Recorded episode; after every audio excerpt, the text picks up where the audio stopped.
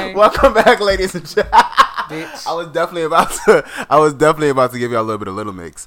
Um, welcome back to Growing Up Gay. It's your boy Vaun. And it's your boy Malik. How y'all doing? We hope y'all are doing well. Hope you guys have been enjoying your week, your day, your night, your month, your year, your Pride. Yes. Um, happy Pride Month. Happy Pride Month.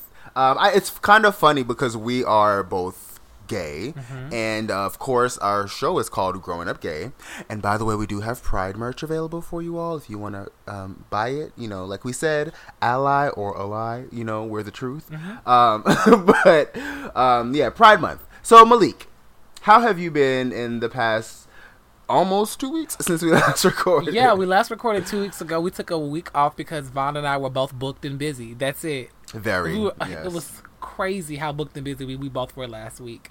Um, my Pride Month and my week has been really awesome. Um, I spent the last weekend in Miami. That was a blast. Although it rained the whole fucking giving time. you were you were you were you were giving very much like beach body like Listen, like swimsuit edition. I felt like I was on the cover of Sports Illustrated. Um, that that's what you were given. I, I was I felt like I was Tyra Banks, like no shade. I felt amazing. uh, I was letting my inner inner come out, and if you know what your inner inner is, you have to just look deep inside and say, "How do I feel today? What do I want to give?" And I let that come on out. right. You gave it. Thank you, friend. I appreciate that. Um, so Miami was fun. I was down there with my homegirl Hope for the uh, black for the um the, the African American uh, Black Film Festival. Nice, great event. Um, and you know, this week has been really awesome for me because I've been able to teach so much yoga in the past two weeks. Um, I did a I did a whole fucking yoga commercial with Bela drink. It's an all natural, holistic, herbal um, infusion uh, energy drink that has no calories, no sugar. It's really delicious. It's called Bela. So you guys definitely go drink Bela. Uh, shameless plug and uh, you know shout out to them for uh, allowing me to be in their ad for their campaign it was so much fun shout out to bring it on I'm yoga I'm gonna need I'm gonna need Bayla to um Cut a check. us some product and cut us a check. Okay. listen i'm about to, I'm gonna have to really talk to them about the, uh, the owner about that no shade Yes. um but all in all it's been a really good week um you know vaun and i you, we were talking earlier about um just you know work and how work is- could be such a downer sometimes but i'm looking at the bright side i'm looking at the positives i have so many things to be grateful for be thankful for and and, and you know the yoga shit is really popping off so good and, and i'm so excited about it and um yeah, man. Things are going good. I'm having a good week. Friend, how are you feeling this week? Uh, I- I'm doing pretty good. I feel like for the past um, two weeks or so, I've I've been very like all over the place, but I'm in high spirits today. There is something, and you know, my mother always stretched cleanliness. Like she always preached cleanliness. She's a very clean woman, and she raised her her sons to be very uh, clean and orderly. But like, there is just something about a clean house that can just change your entire mood Sure and, can. and like really turn your your day, your week around. Um, but I've been good. I've been all over the place. Life has been happening to me and at me. Um, you know, I've been fighting depression, but I'm winning. That bitch. Mm. Goodbye, uh, bitch. I knocked that hoe out today. yes. Um, but I've been growing a lot, and I've been learning a lot, and I've been uh, uh, taking my trying my best to take care of myself. I went out and got myself a massage Ooh. um, a full body massage. Uh, I like pampered myself the other day, um, because sometimes you just have to. Like sometimes when you got a lot of shit going on and you're stressed, you just have to say, "Look, I I deserve this hour," and it was it felt so good, like so good. You know, I understand why people get like happy endings, if you will Yeah. because I was like, listen, if this ended with like a little bit more of a foot rub Ooh. And like a hand job at the same time, You would be happy with that. That would have been a real moment. I was like, let me keep it a bug. Like, oh, this feels great. The ambiance is amazing. Like, my masseuse was cute. Like, I was like, this, this is a, I get it. Y'all are nasty, but I get it. Like, but no, it was a. I had a great massage. I've had, um, I'll say, an eventful past two weeks, um, emotionally and mentally. But I'm in a great place right now, and I'm ready to evolve into the baddest of the badder bitches. Because that's who you are your that's heart. my focus right now. Absolutely. That's who you are your heart. Absolument. Yes. Well, good Yes, for you, friend. I'm happy that uh, the week rounded out well for you. Right. Good. Absolutely. So, Get It Together. For those who are new to the show, Get It Together is a portion when Vaun and I kind of sound off on a health, wellness, fitness, or life based tip of the day, of the week, how we're feeling. And today, uh, for those who follow me online, I've been uh, posting about Beyonce yoga. I taught it today at 7 Yoga. It was a whole hour yoga class um, filled with Beyonce, some of her greatest hits. Uh, and it was so much fun. And the theme was Be Your Best Beyonce. Um, and I just started the class off by saying Beyonce prepared eight months for a two hour performance. What are you doing? Ooh. Listen. What are you doing? That you know what is so funny about that friend, and you know we speak about alignment. I had this conversation with myself because my birthday is in October, and like that whole summer body shit, not happening. like uh-huh. she's she's not happening this summer. Not happening. so I had that conversation with myself, like, you know what, self, you can't do it in two weeks. No, like you need to stop you cannot do it. in beating yourself weeks. up over not accomplishing it in two weeks. So my goal now is my birthday. Yes, October, I'm coming for you hoes. Like, yes, yes. She might get here a little early. Amen. Amen. Amen. But, and know, if it happens, it October's happens. the goal. And I think what's really great about being your best Beyonce is that she prepared eight months for a two-hour performance. But do you think, you know, every step of that eight months she was on her best game? Hell no, no. No. You know, No, she had impossible. she had peaks and she had valleys, and it's about how can you be your best Beyonce even when you're sad? How can you be your best Beyonce even when shit is not quite right? Well, it's about looking at shit for what it is and saying, hmm, in spite of this circumstance, I'm still gonna do something. I'm still gonna put my best foot forward. Even if I can't do this right now, I'm still gonna attempt to do something. Hey, if you have a great idea, you know, you know you're great at this particular skill, how can you hone in on it a little bit more?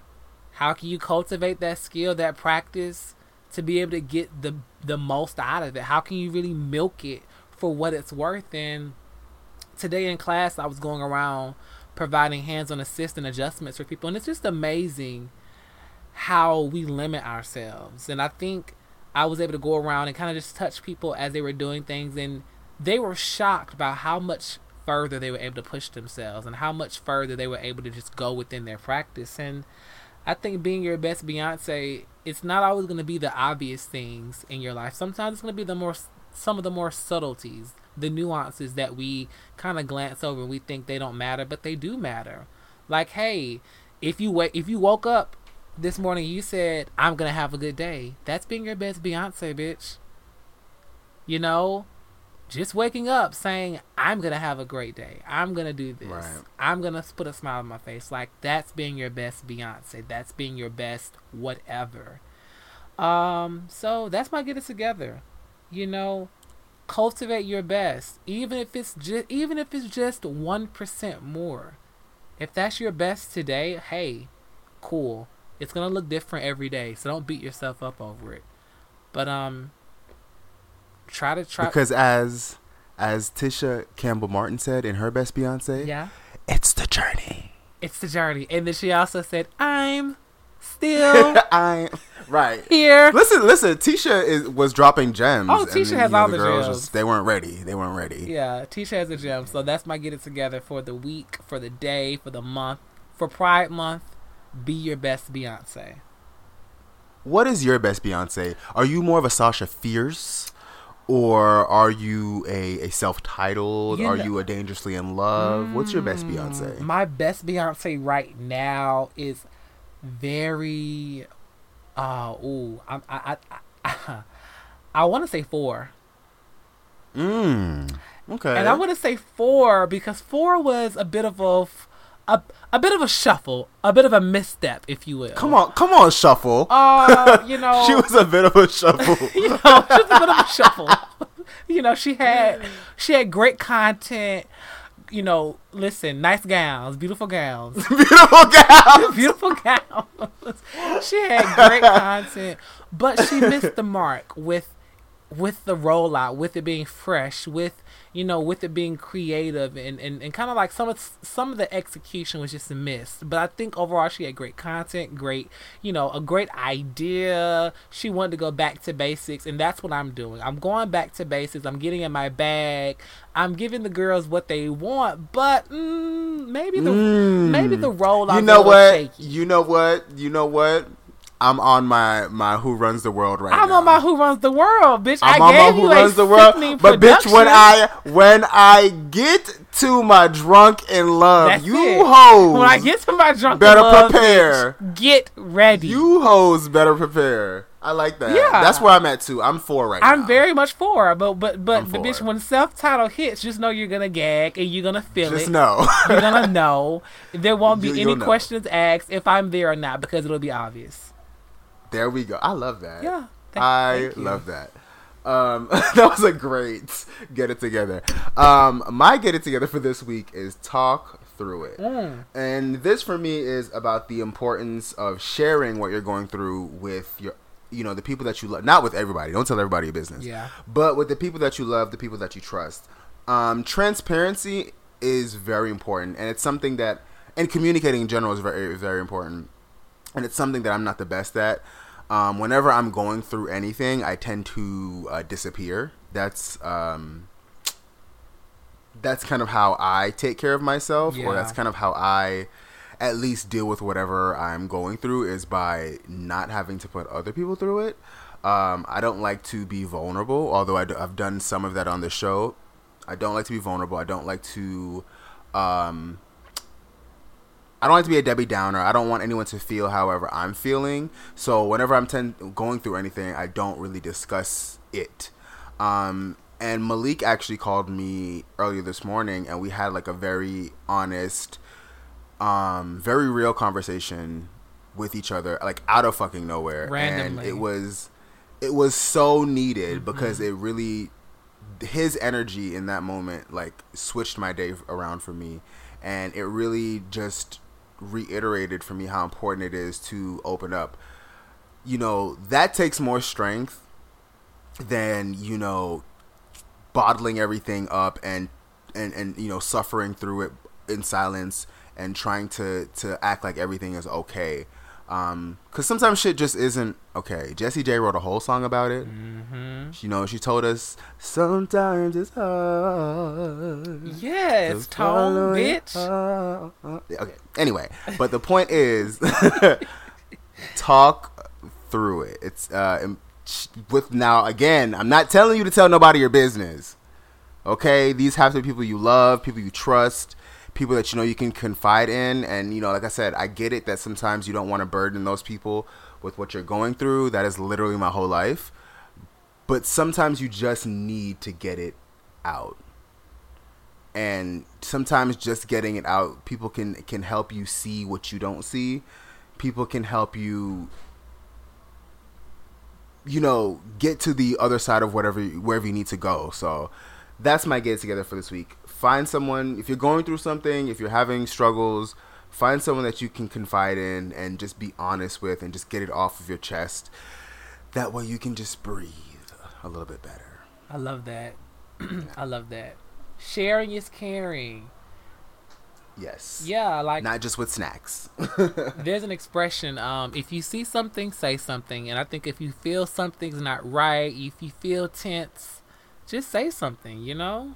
Yeah absolutely yeah say something Say some. I don't know why I'm in a singing ass mood. Anyway, nigga you always in a singing ass Um, mood don't it's literally my life. Um, but anyway, we're gonna take a quick little commercial break, and we'll be right back with you. Hey y'all, hope you're enjoying the episode thus far. If you don't already, please follow myself and Malik on our personal social medias. You can follow me on Instagram at Vaunagram or on Twitter at underscore Vaun, and you can follow Malik on Instagram at Yo Malik and on Twitter at Yo Malik. Now let's get into the next. All right, so we are back with this week's uh, Growing Up Gay, and we know it's Pride Month, and you know we could be focusing more on the gay community and you know things that we're proud of, and we'll get there. Uh, we actually have a very fun episode, a very good episode planned uh, for you guys next week. But this week, we just wanted to do something that was light, something that was fun, um, just something that I'm sure you guys will enjoy, and a conversation you guys will want to partake in. Um, for those of us that are in our mid 20s, mid to late 20s, early 30s, the 90s and early 2000s were like a very pivotal moment moment for us. Mm-hmm. We were growing up then. It's what's impacted us the most, you know, sonically, visually. Um, a lot, especially if you're a creative, a lot of your art is born from the the the gems that the people, you know, of of the 90s and early 2000s dropped into us. A lot of their knowledge was passed on to us. A lot of their influence is clearly passed on to us.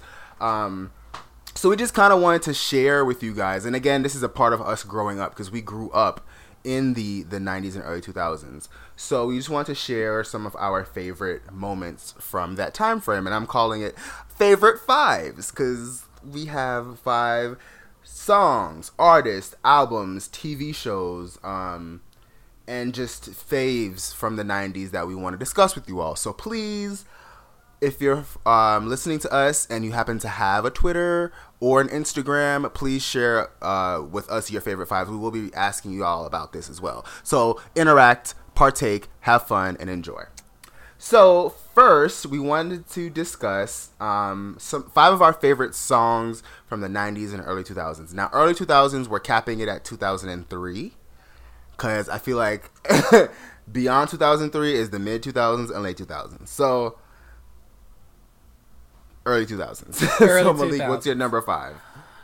Now, my list is in.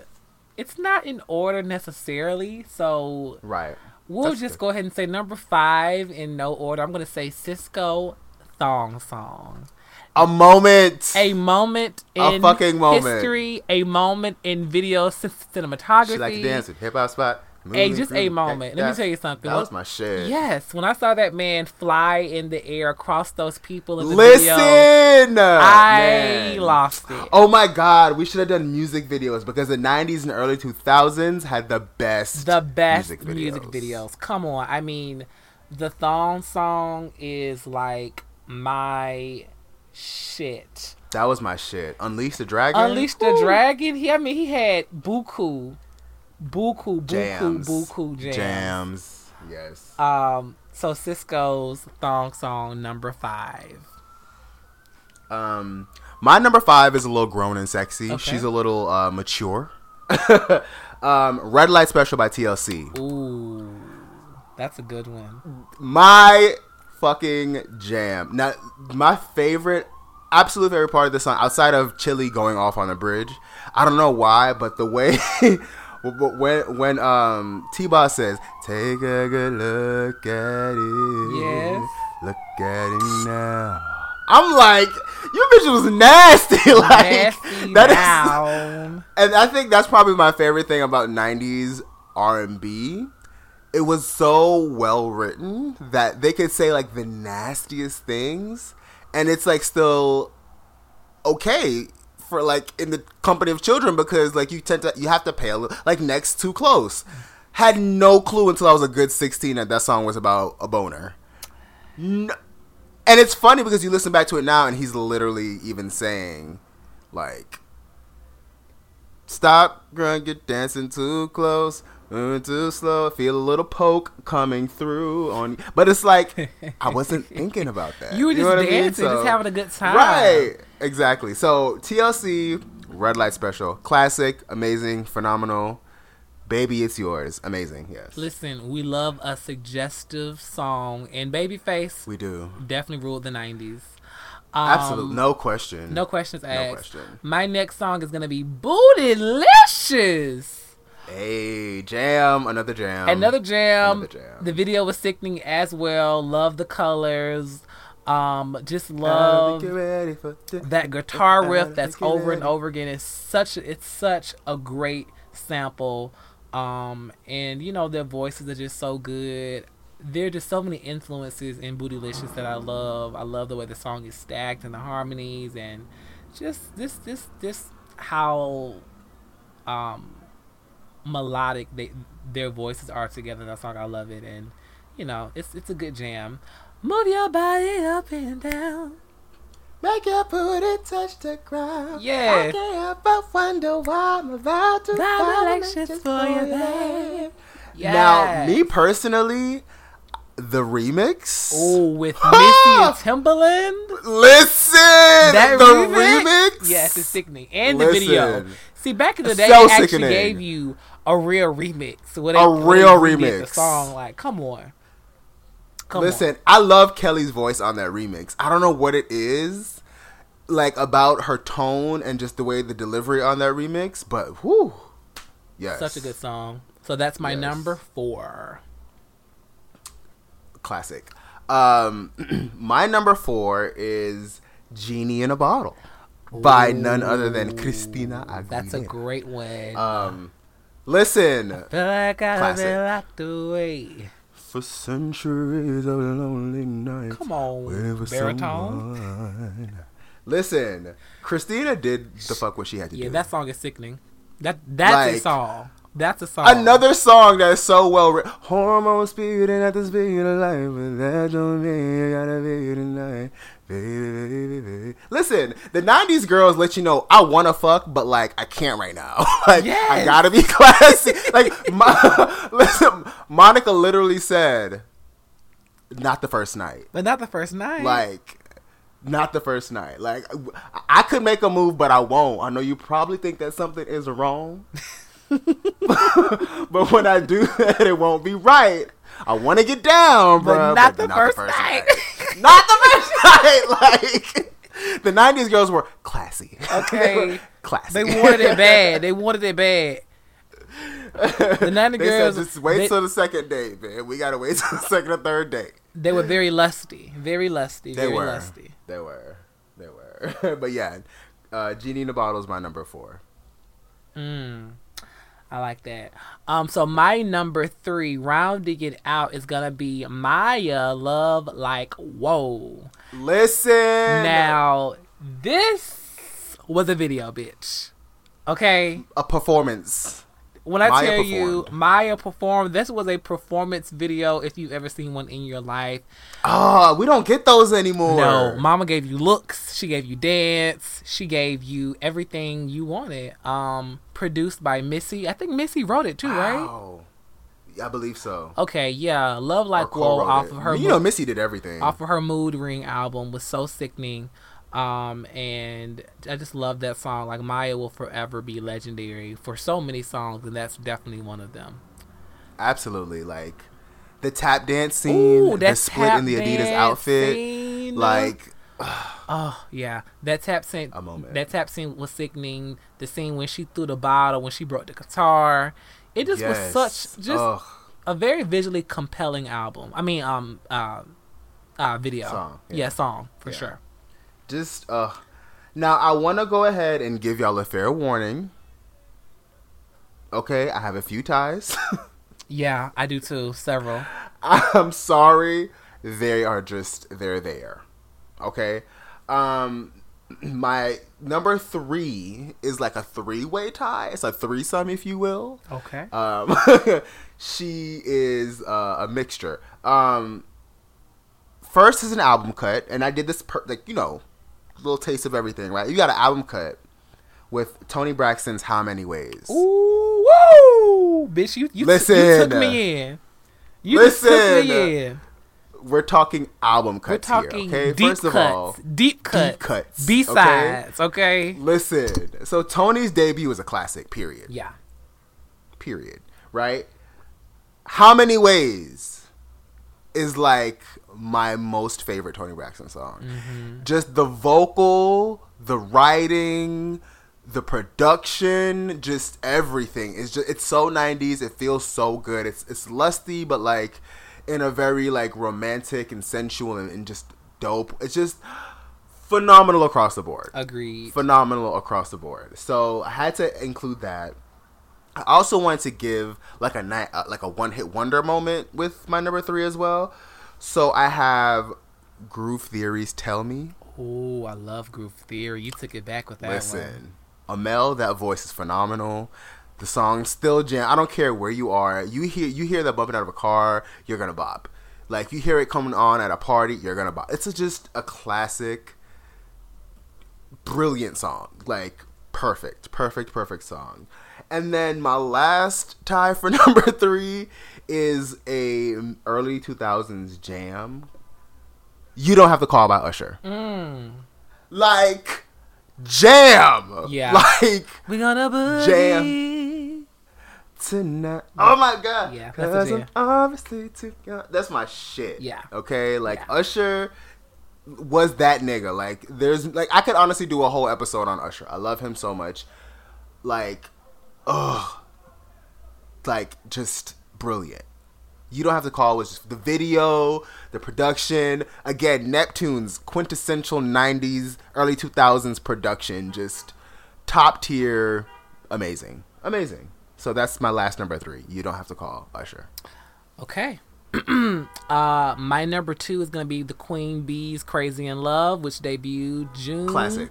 Uh, I'm sorry, which debuted May 2013. Classic. Classic. Classic. Staple. Classic, Horns, timeless, tens across the board, Tens if across you will. the board. This song. Video is phenomenal. Yep. Bitches still uh, want to give a jean a short, you know, a coochie cutter, a tank top, and a red heel. Like That look is still stormed. ti- like that look is a timeless look. Like it will be it will be 2080 and you still can come out the house in a tank top, a booty a booty Jeans a short pump. jean and a red pump and you will slay the scene. Like that is a And timeless outfit and people Crazy will know exactly wh- what you're giving and where you got it from. Yeah. Um, Yeah. Crazy in Love is just, I think, one of those songs that it's just like when you hear it, it's like, mm, that's a bop. That's Yeah. a jam. That's an iconic Absolutely. song. And uh, it's my number two. Crazy in Love, my queen. There we have it. Perfect. Perfect. Um, my number two and my number one are both uh, ties. I'm sorry. So my number two is also a tie, not a three way. It's just two this time. Um, and they're t- it's tied for two different reasons. One, this is one of my all. One of the songs is one of my all time favorite songs. Just phenomenal across the board. And the other is I feel like 90s in a song. Like if there was one song where I'm like, what does the 90s sound like? If I want to tell someone what the 90s sounded like, and I could only use one song, this would be it. So the first one is No Ordinary No Ordinary Love by Sade. Ooh. Now you So- going deep. You going too deep. me. Listen, anyone that knows me knows I love Sade. Like stand for Sade. My father was actually the one that got me into Sade. Um, I remember going to my dad's house, and this was again in the early 2000s. Because I'm not gonna lie, I was not into Sade in the 90s. Clearly, I'm like a child. Um, I was a whole baby, like just born. like I couldn't walk, so I clearly was not into Sade then. But um, in the mid like 2006 ish was when I fell in love with Sade because my father stand. Um, and No Ordinary Love is just again, I'm a sucker for writing. Brilliantly written. And the video is like so iconic to me, the whole mermaid in the water running like just like phenomenal music, like just good ass music. Like we don't get it like that no more. Yeah. Like just brilliant, so beautifully written. The production, it was it's just ah like everything about that song is is brilliant. Like across the board. So that's the first one. And again, I'm so sorry I live in New York, so y'all are probably hearing all type of all type of thing go on. But please What the just go try to ignore it. like there's so many things happening.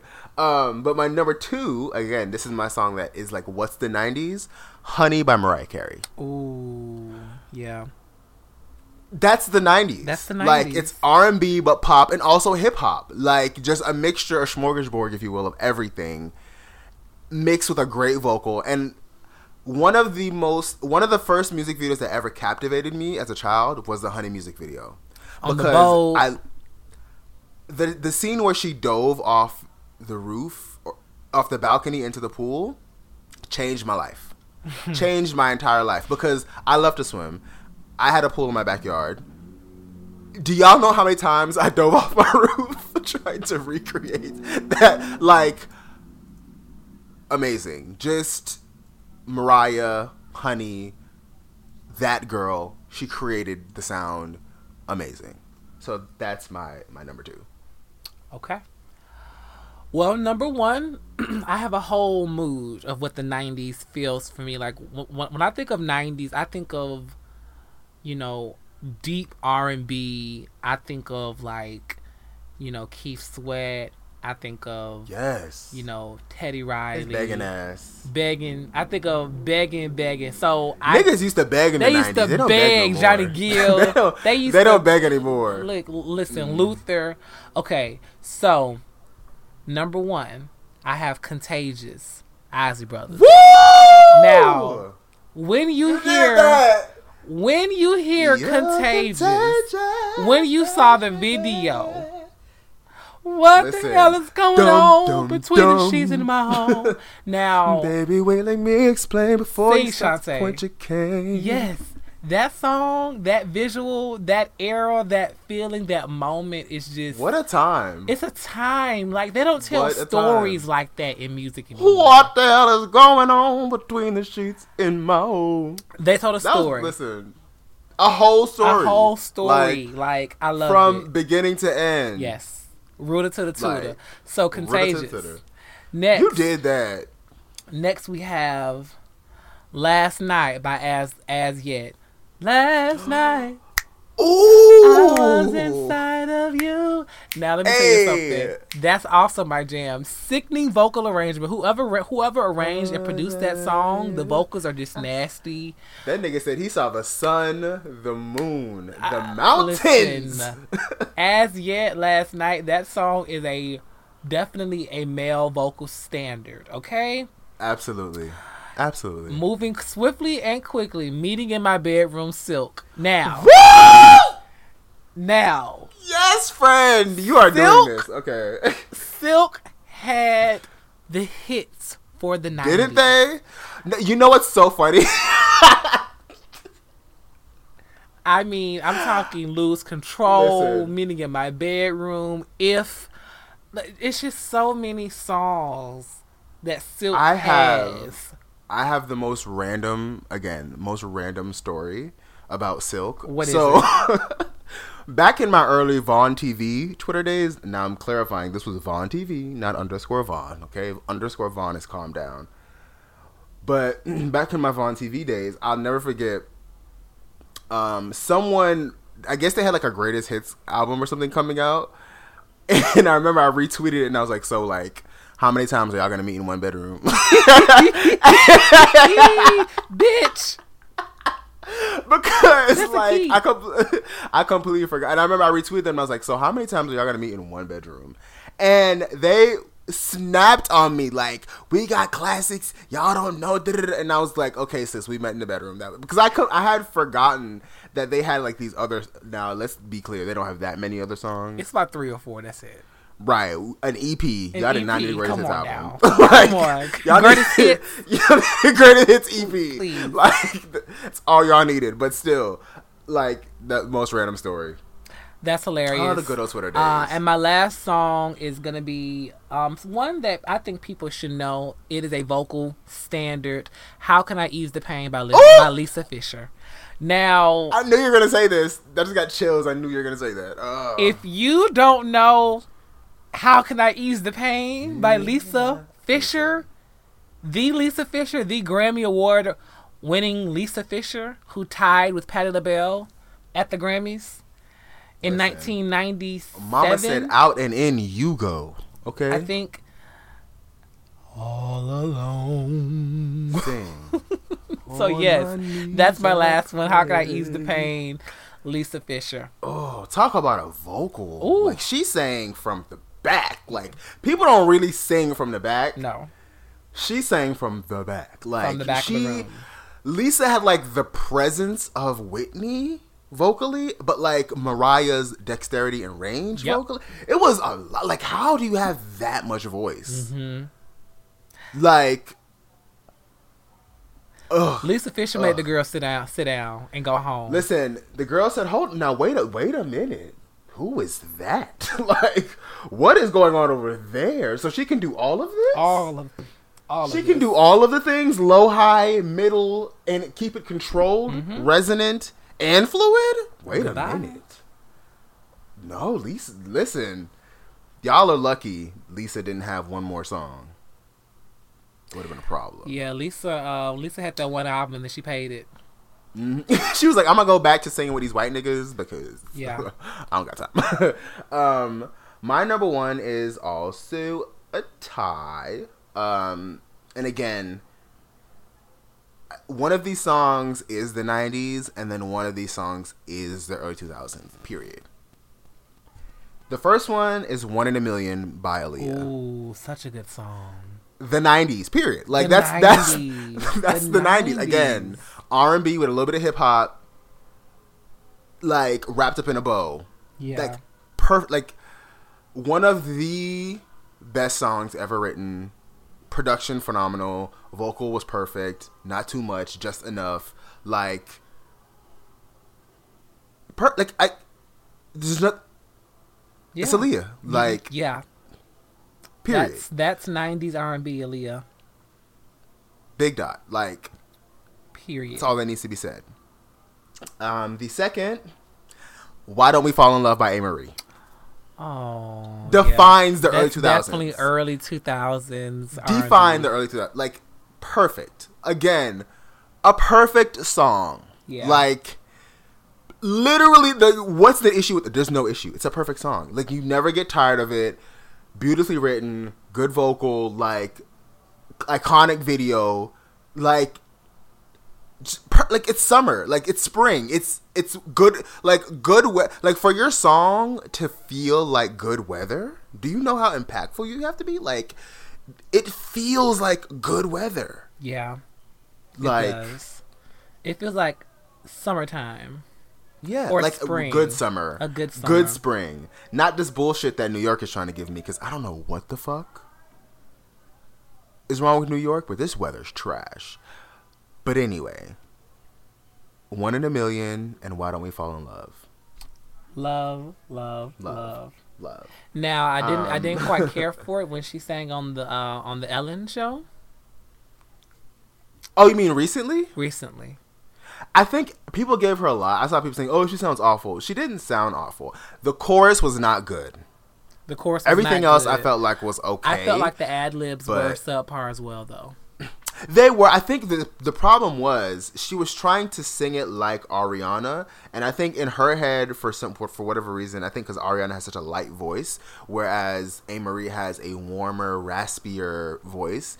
I think she was naturally thinking it was placed higher, but it really isn't placed very high. Ariana keeps it very like like you used to, like Yeah. right there. Yeah. And Amerie was like trying to sing it up here, and I was like, that's not where. it's like, Mama, that's not where it is. Come on down. Like, Come down. Come on down. Come on down, Mama. Like you, you didn't have to go all the way up there. It's not. That's not where she places everything else up there, but that one was not placed there. Like she kept it in your pocket. That was a problem. But anyway, we're gonna move on from songs into artists.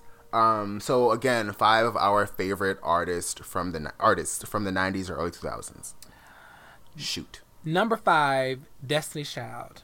Um, Digga, digga, digga, digga, digga. I didn't. I didn't. I didn't put them on my list because I knew you would. yeah, Destiny Child. Um, listen, the Writing's on the Wall album. Y- you can hit play and let it go. You sure can. Um, every song Sure on that can. album bumps. Every song on that album jumps. Rooter to the titter. Self self To the title. back. You can you can hit play. In my opinion, some people don't really go up for self titled, but I go up Wait. Beyonce self-titled? Destiny's Child self titled. Oh, okay. Um, yeah. Um, and then Survivor is a whole bop in itself. I just think that Destiny's Child really skip. Survivor's a bit of a skip for me. I don't really. Survivor.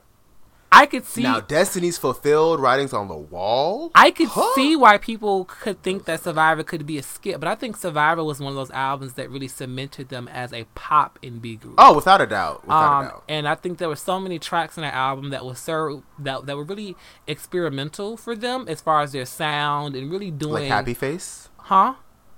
Like Happy Face. Like Happy Face, like Apple Pie Lamo, like Mm-hmm. um uh fuck, I lost my train of thought. Um fan- There's a few like, on there. Like like Fancy. So Yeah, there are a few a few on songs on, there. on Survivor I thought that they really played with the way that the way they sounded in their production. So I'm gonna give my number five to Destiny's Children for my favorite artists of Children the of '90s and 2000s. Um, my number five is going to be a tie. Um, two of my favorite people, Brandy and Usher. Like, That's interesting. You put them together. I that I it's because to me they almost serve the same purpose. Like, they were young, you know, cute. They made great music. I feel like Usher's star, of course, took off when Brandy's kind of started to dim. Um, Usher had more of a reign in the early 2000s because he his sound went a little more pop, still R&B, but a little more commercial. Whereas Brandy kind of stayed more in the urban R&B pocket. She played around with a few things, um, and she still definitely still had her successes. Because Full Moon, oh, what an album! Come on. What an album! Um, but like they both mean so much to me. Vocally, they both mean so much to me. A lot of my early trying to wishing I could sing was because of Brandy and Usher. Like, you know, just Brandy and Usher. That's Brandy Brandy, and Usher. Usher. Yeah. number five. Um, my number four is gonna be a tie.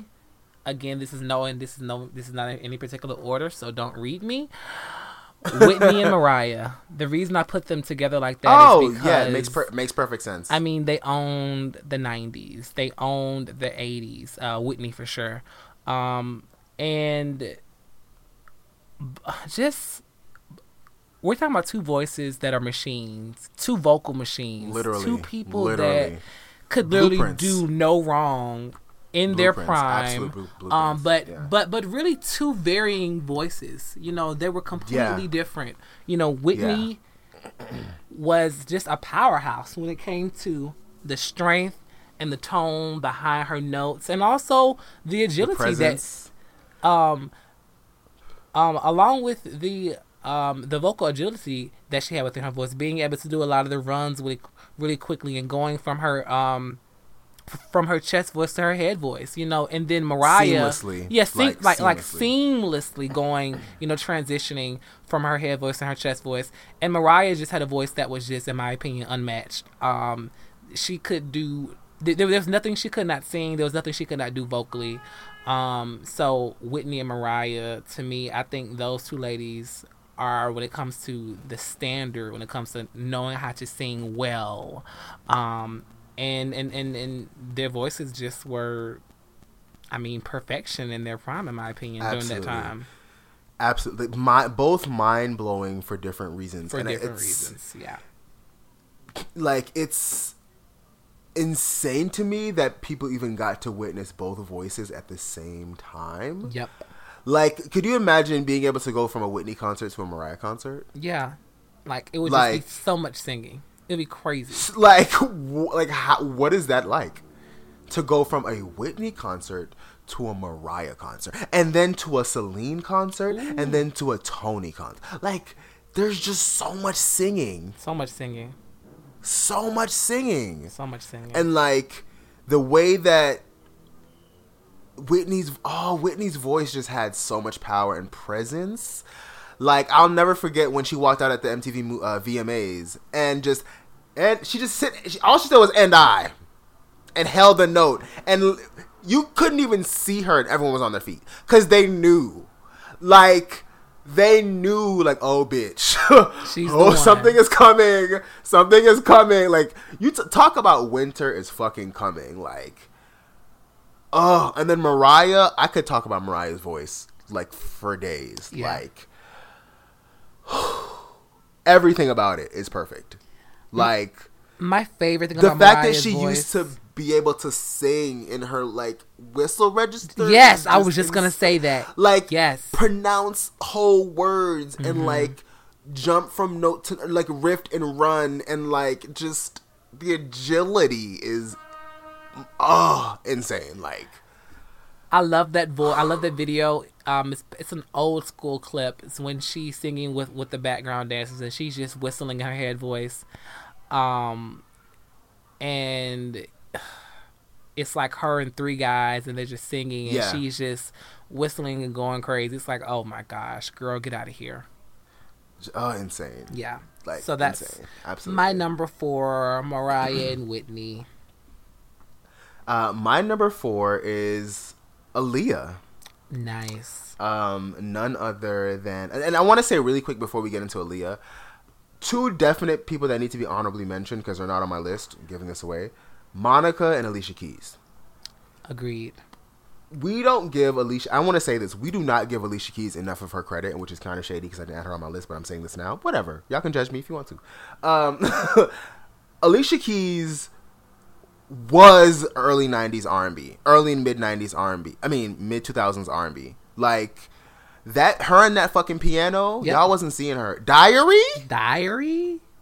Diary? Fallen? Fallen? You don't Bitches know my still name? couldn't get up. Like you don't- oh my you don't know my fucking name? Are you crazy?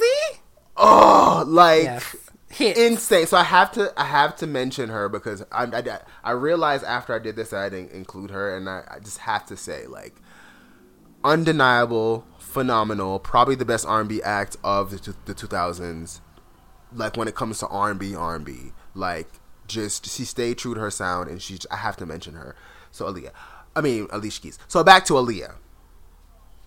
Um, I put Aaliyah as number four on my list because she to me was like the perfect culmination of what the 90s sound like became R&B for the 90s became and then like how you added like just a dash of pop on it to make it like palpable to like white people and like those out there. Although I don't think Aaliyah made her music for white people at all. I don't think she ever made her music with going pop in mind. Um but she just she had such a phenomenal ear for music and a lot of times we talk about writers and you know people who can sing back and all these other things but i think the most important part about being a musician is having a good ear because i don't care how many songs you write how many songs you produce how many songs you sing the fuck out of if they aren't good i don't want to hear them period like Yep, agreed. i don't care how many registers, how many notes. I don't care how many like big ass words, you know. Like I don't care about any of that if it doesn't sound good. And Aaliyah's greatest gift was knowing what sounded good. She was ahead of the game. She was ahead of the head of the time. She knew what people wanted to hear before they knew they wanted to hear it. And that is really, really, really important. And it's it's not a matter of someone creating her sound for her because she worked with a bunch of different people. It wasn't just Timbaland and Aaliyah because her and and um oh my god his name is is um Ginuwine? no it's putting a blank right Static Major Okay. her and Static Major did her last album like uh, that Aaliyah album still to this day from front to back goes off and like for her to have the ear and and to have the foresight and the vision to know like this is what it needs to sound like this is what i need to be doing at such a young age we've only seen that from one other person and that's rihanna so like i have to give that to aaliyah like just hands down my fave Aaliyah, we love you. Um my next one is going to be an honorable mention. Kelly Price. That is so random. it's very random. But Kelly Price is kind of like in that same category as like um that Mr. Biggs kind of R&B. Um obviously friend of mine as we lay Oh, I Uh, love As We Lay. We forgot about you know tomorrow. you should have told me there were just so many songs from Kelly Price, I think, um, from her Mirror album that are just so sickening. Um, their whole Mirror album is, is, is just amazing. But Kelly Price is, is one people that I feel like we for, we like don't talk about her as much. Oh my God, Avant. I'm sorry, Avant too. Just add him in. Oh yeah, has- gotta yeah, throw Avant gems. in there, and and if you're gonna throw Avant, you gotta talk about Ginuwine and Tyrese too.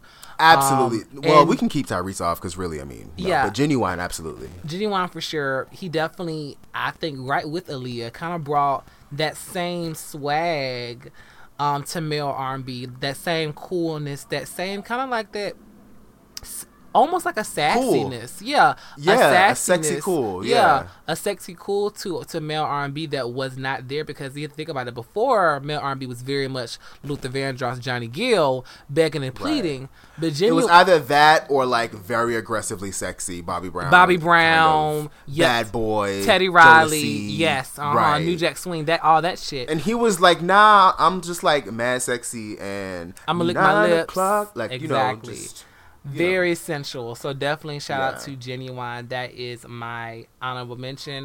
Uh, I, my number three is Toni Braxton. ugh. It's gonna be on number my number three. Toni Braxton has is probably my favorite artist of the '90s, in my opinion. I'm Um, not mad at that because listen, her um, debut in Secrets her, are her, her debut album, self-titled Toni Braxton, is you, top tier. Like you can hit when it comes to debuts, you can like, hit play and let it go. Um, every song on that album is a bop. Every song on that album is just impeccably written, impeccably produced. Um, Toni is by far my favorite artist of the 90s, and uh, I definitely think she deserves the number three. bomb. Um, my number three is Janet Jackson, Miss Jackson. If you're if you're nasty. nasty. Um, funny enough for me, I think again because we're on the younger side of the t- mid, the late d- that area. Yeah. Obviously, we didn't grow up like when I say we like we weren't like 14 and 15 listening to Janet Jackson like as it was happening, right? So Janet was one of those people that I had to revisit. Yeah. She was one of those people that I had to say, I had to consciously say, okay, so I know her songs, I know her hits, I know her videos, um, you know, I know that Janet, right? I know the collaborations, I know, you know, what's it gonna be is the best collaboration of like all time. Fight Of Auntie. all time. all time. No one made a better collaboration. Um, know that Janet, but like, what are these album cuts going to be about? Like, what are what was the the body of work like? And I learned so much about Janet. I remember being mind blown about everything from like how involved she was with her music and her writing and like putting everything together to like how nasty she was. like I had no clue that Jan- Janet was like very grown. And she was like, I'm not going to make some cookie cutter shit for y'all. Like, I'm a grown ass woman. If I want to orgasm on a song and call it an interlude, I'm going to. Like, grown and unapologetic, if you will. Like, just phenomenal. And then, of course, she's a performer. Like, ugh, just phenomenal. She's a phenomenal woman, like, overall. She's had such an illustrious career. And, like, to me, she was a lot of what, when it comes to performance in 90s, I think of a few people, and Janet is, like, at the top of that list. So, had to include Janet. Janet, love her. I think that's a great one. Um, my favorite Janet song is um, "Anytime, Come on. any place. I don't care who you are." No, no, no, no. Oh my god. Yes, Janet, a queen, an icon, a legend. Um, my number two. Again, this is this is in no order. Prince and Michael. Um, Ooh. these are two guys that I had to kind of really go back and really get into their bag later in life. Um, but two. I love Prince. Yeah. I love Michael. two kings for different reasons. I think my favorite Michael Jackson song is probably "Remember the Time." Human Nature is always gonna be my favorite Michael Jackson. I love Michael "Remember the Jackson song. Time." I love the video.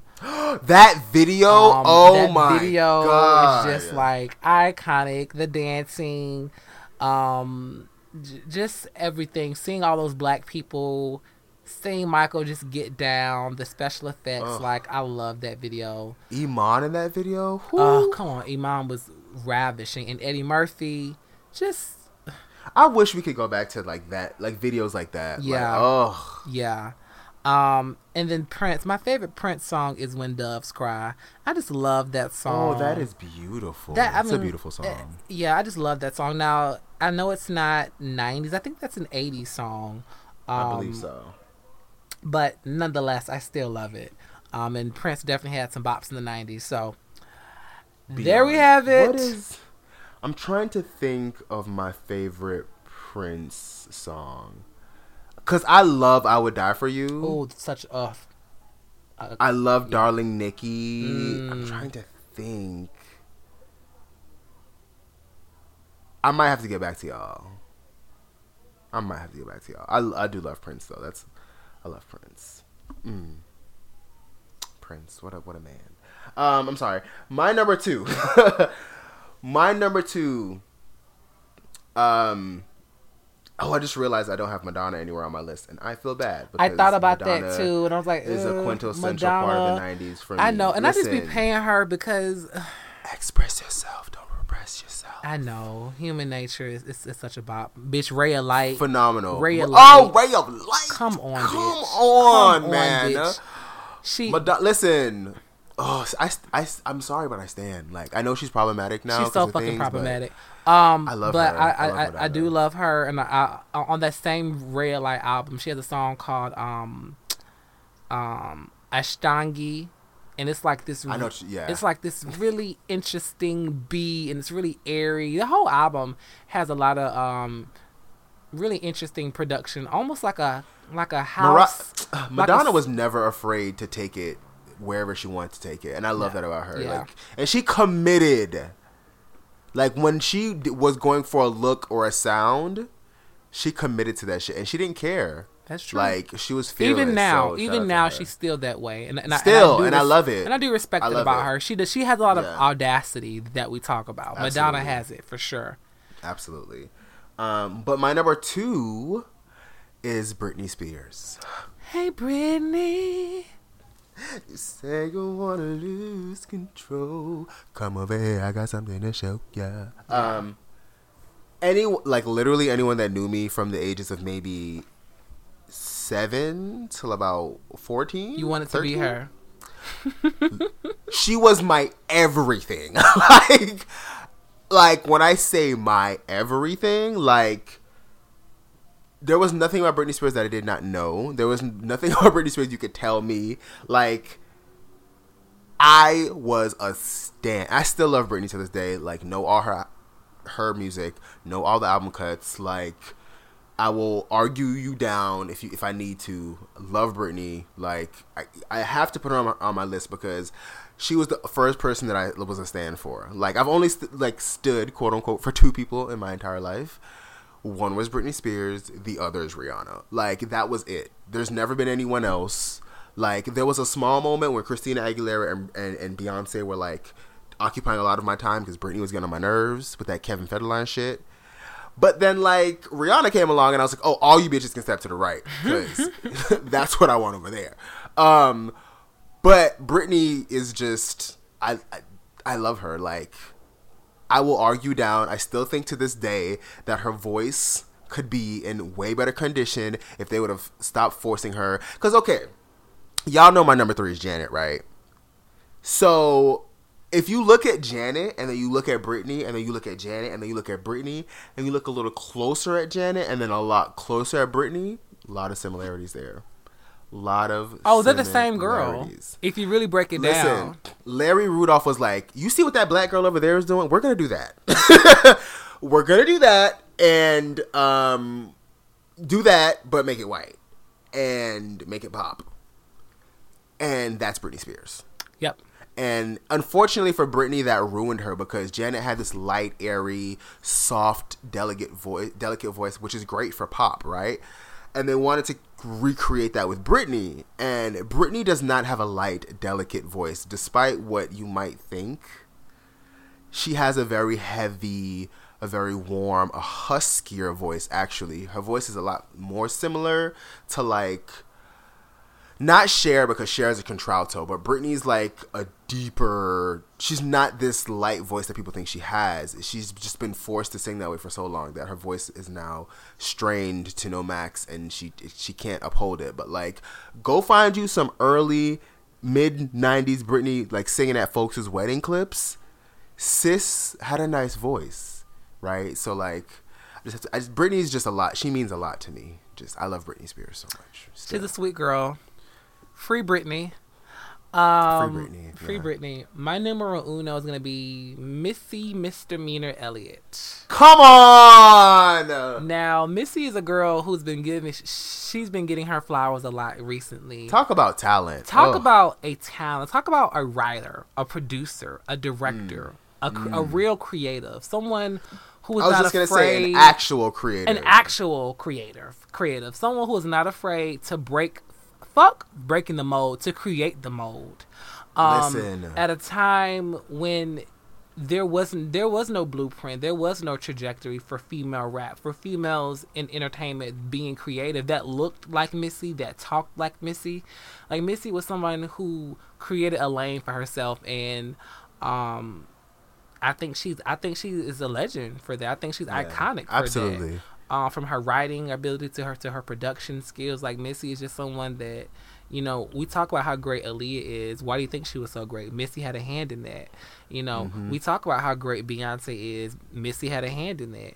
You know, Brandy, she had a hand in. she had a hand Brandy, like you know, so Missy has had her hand in any any major female R and B singer that that that, that you see out. Missy Mya, has touched them. Monica, Mya, Alicia, Monica, Alicia, Missy, Whitney, Yes. Mariah, Mhm. like name them. name them. Even I think even I think um Missy even worked with Celine Dion.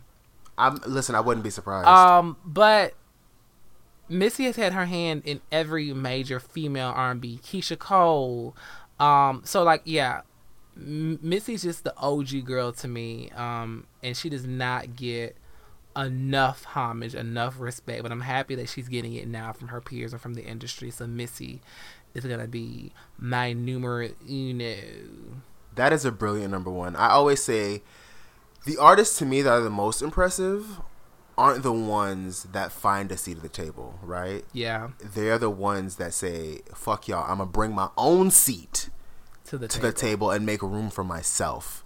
Those to me are the artists that I'm like, okay, yes, you. Like, whatever you're doing over there, I like that. Because that takes audacity, it takes balls, it takes it takes it takes like just presence, it takes just uh like I I I, I stand. I love Missy. I love Missy. I also love Lil Kim, and she's not on my list, but I wanted to mention her. Shout out to Lil Kim. Love Shout out you. to Kimmy Blanco, the queen of rap. We love you. I got her on my you. list for later. Um, my number one, I'm not going to spend too much time on because we've already done so. Mariah Carey, legend, icon. She wrote everything. She's that girl, bad bitch. Uh, Queen. sing your fave under the table. Invented the whistle registry. That's actually Minnie Riperton, but we're not going to go there. Um, Mariah, love you. Bam. Is the '90s. Is Is, the the, 90s. '90s. Period. Agreed. Period. Did you want a vocalist? She's that. Did you want an R&B pop song? She's that. Did you want a hip hop influence? She's that. '90s. Yep. So we're gonna move to albums so we can get things going. It's getting long. Uh, number five, Writing's on the Wall. Like I said, that song you hit play, you let it go.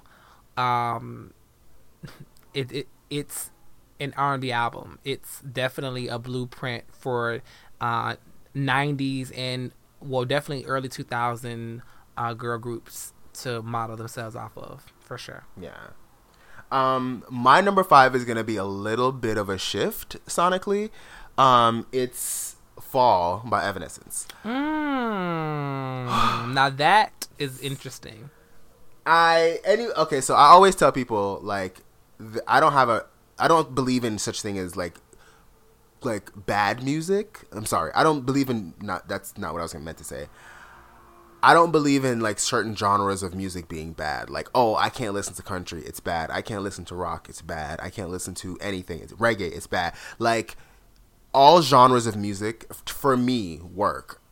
Not all the music from those genres work, but all genres and like Evanescence w- meant so much to me as a a youth in in, in my youth. Evanescence was like everything to me, like everything like going under bring me to life haunted imaginary hello like everybody's my immortal I love Oh my, immortal. That was my song. Like, that was My that's the song that made me discover uh, Evanescence.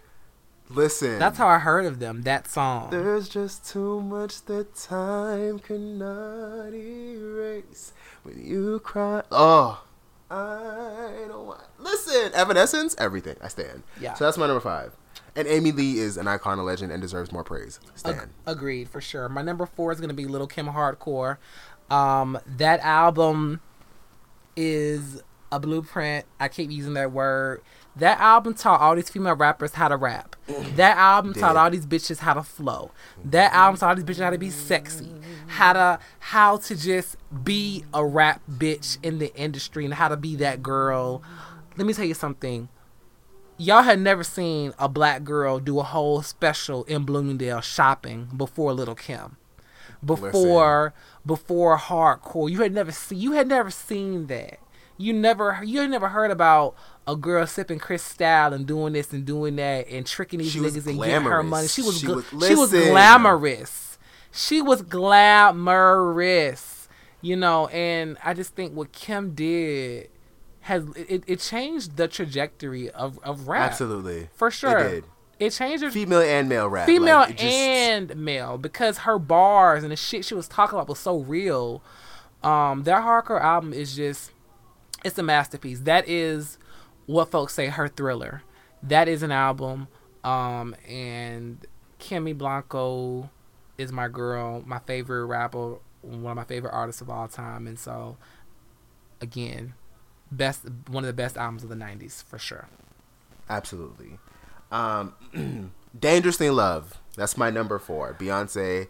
Again, um, one of those times where it was just like, oh, oh, so this is a moment. Like this, this, what's happening right now, what I'm hearing, what I'm seeing. This means something. I don't mm-hmm. really, even if you didn't really know what it meant or what was like, you didn't know, like, you know, Beyonce asked a specific question you ready? I don't think we were. Be like I don't think Nope, we were. we weren't ready. We had to get ready because you were coming whether we were ready or not. So it's just, yeah, I agree. A timeless album. Beyonce always says in, in those interviews she wanted to make timeless music, and I think that's what that album is. I feel like you can play "Dangerous in Your Love" and, um, you know, just let it play again. Um, next is Toni Braxton, self-titled. We've been talking about this for I don't know how long. Again, that album. Babyface, you are a genius. You are a legend. You are everything that he is. the music he's given us is just it, it- it's it's amazing. I mean, and and Babyface is somebody that we didn't talk about, but Babyface has he's he's written and produced so much music from the group that he was in. Um, just just anyway, Toni Braxton, self-titled, number three. Um, my number three is a bit of a smorgasbord once again. Um, I have a mixture of a few things. There's one artist with two albums, and it makes a little bit sense once I explain it. Just give me a second, okay? So we're gonna start out with "Stripped" by Christina Aguilera. Like, game changing, mind blowing, phenomenal, top to bottom. She sung her ass off, wrote her ass off, performed her ass off. The ass was just off. Yeah, Oh, it was just there was no more ass. It was off. That's one, right? That's one of them. The other is one artist twice, and that artist is Shakira. Shakira has two albums that I personally love. um, her debut, her de- um, well, I should say like her major English debut, which is um, Laundry Service, Oh, okay. Yeah. um, which is you know whenever, wherever, underneath your clothes, etc., etc. But she also has an album called "Donde Están los lo- uh, Where are the thieves? Um, that has a lot of just amazing. Listen, Ojo Asi, and I never know if I'm pronouncing that properly. My shit, like just Shak- I love Shakira so much. I'm sorry, just early Shakira it was, it was another one of those things where it was like, whoa, this person is not the norm. What is this? And growing up in South Florida, like, I grew up with a lot of Latin friends. So, like, a lot of them were putting me onto Shakira, like, in the, like, late 90s, early 2000s, before Laundry Service. So, when she came around again and it was like, oh, this is that girl I've heard people talk about. And it was like, wow, like, just to see her dance to see her move, like even just the again writing, like she says, "Lucky that my breasts are small, so you don't confuse them with mountain." Like just stuff like that you don't really hear in like everyday pop music. It, I appreciate when artists bring like their culture to the game and it like shifts what's going on because it forces people to realize, hey, there's more than just what the America looks like. You know what I mean? Like it, there's more to the world than just the four corners that we're comfortable in. So Ironically, both of those these women are Latin because uh, Christina's also. she Latin. is Latin. People forget that, but she is. They do. It's the Um, blue hair, blue eyes and blonde hair. You know. Yeah, and yeah. Mm-hmm. Um, my next, my next is gonna be Tamia, self-titled. Come on, taste.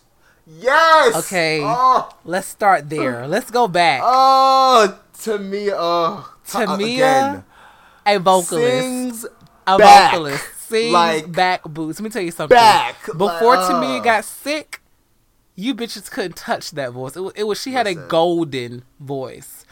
I mean, Tamia, tone? uh, that tone, she has one of the most fullest, roundest tones I've ever heard in my life. Like A such soprano. a clear, such a clear, clear voice, clear as a whistle, but it has so much power to it. Um, and beauty. Like it was like a, like a literal instrument. Yep, Like ugh. Tamia. I mean, I got a real thing here by my side. Come That- on. That song right there to me, me. you put a move on my heart. Me with pride and these these special fe- oh it, my sing god it, Fred, sing it. Can't erase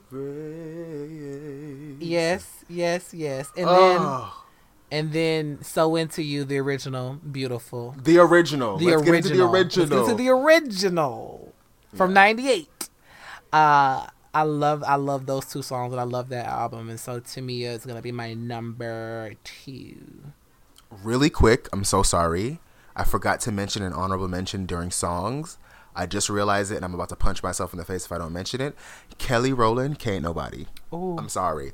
Anyone that knows anything like about me. me knows that was my favorite na, song na, for like na, na. a decade.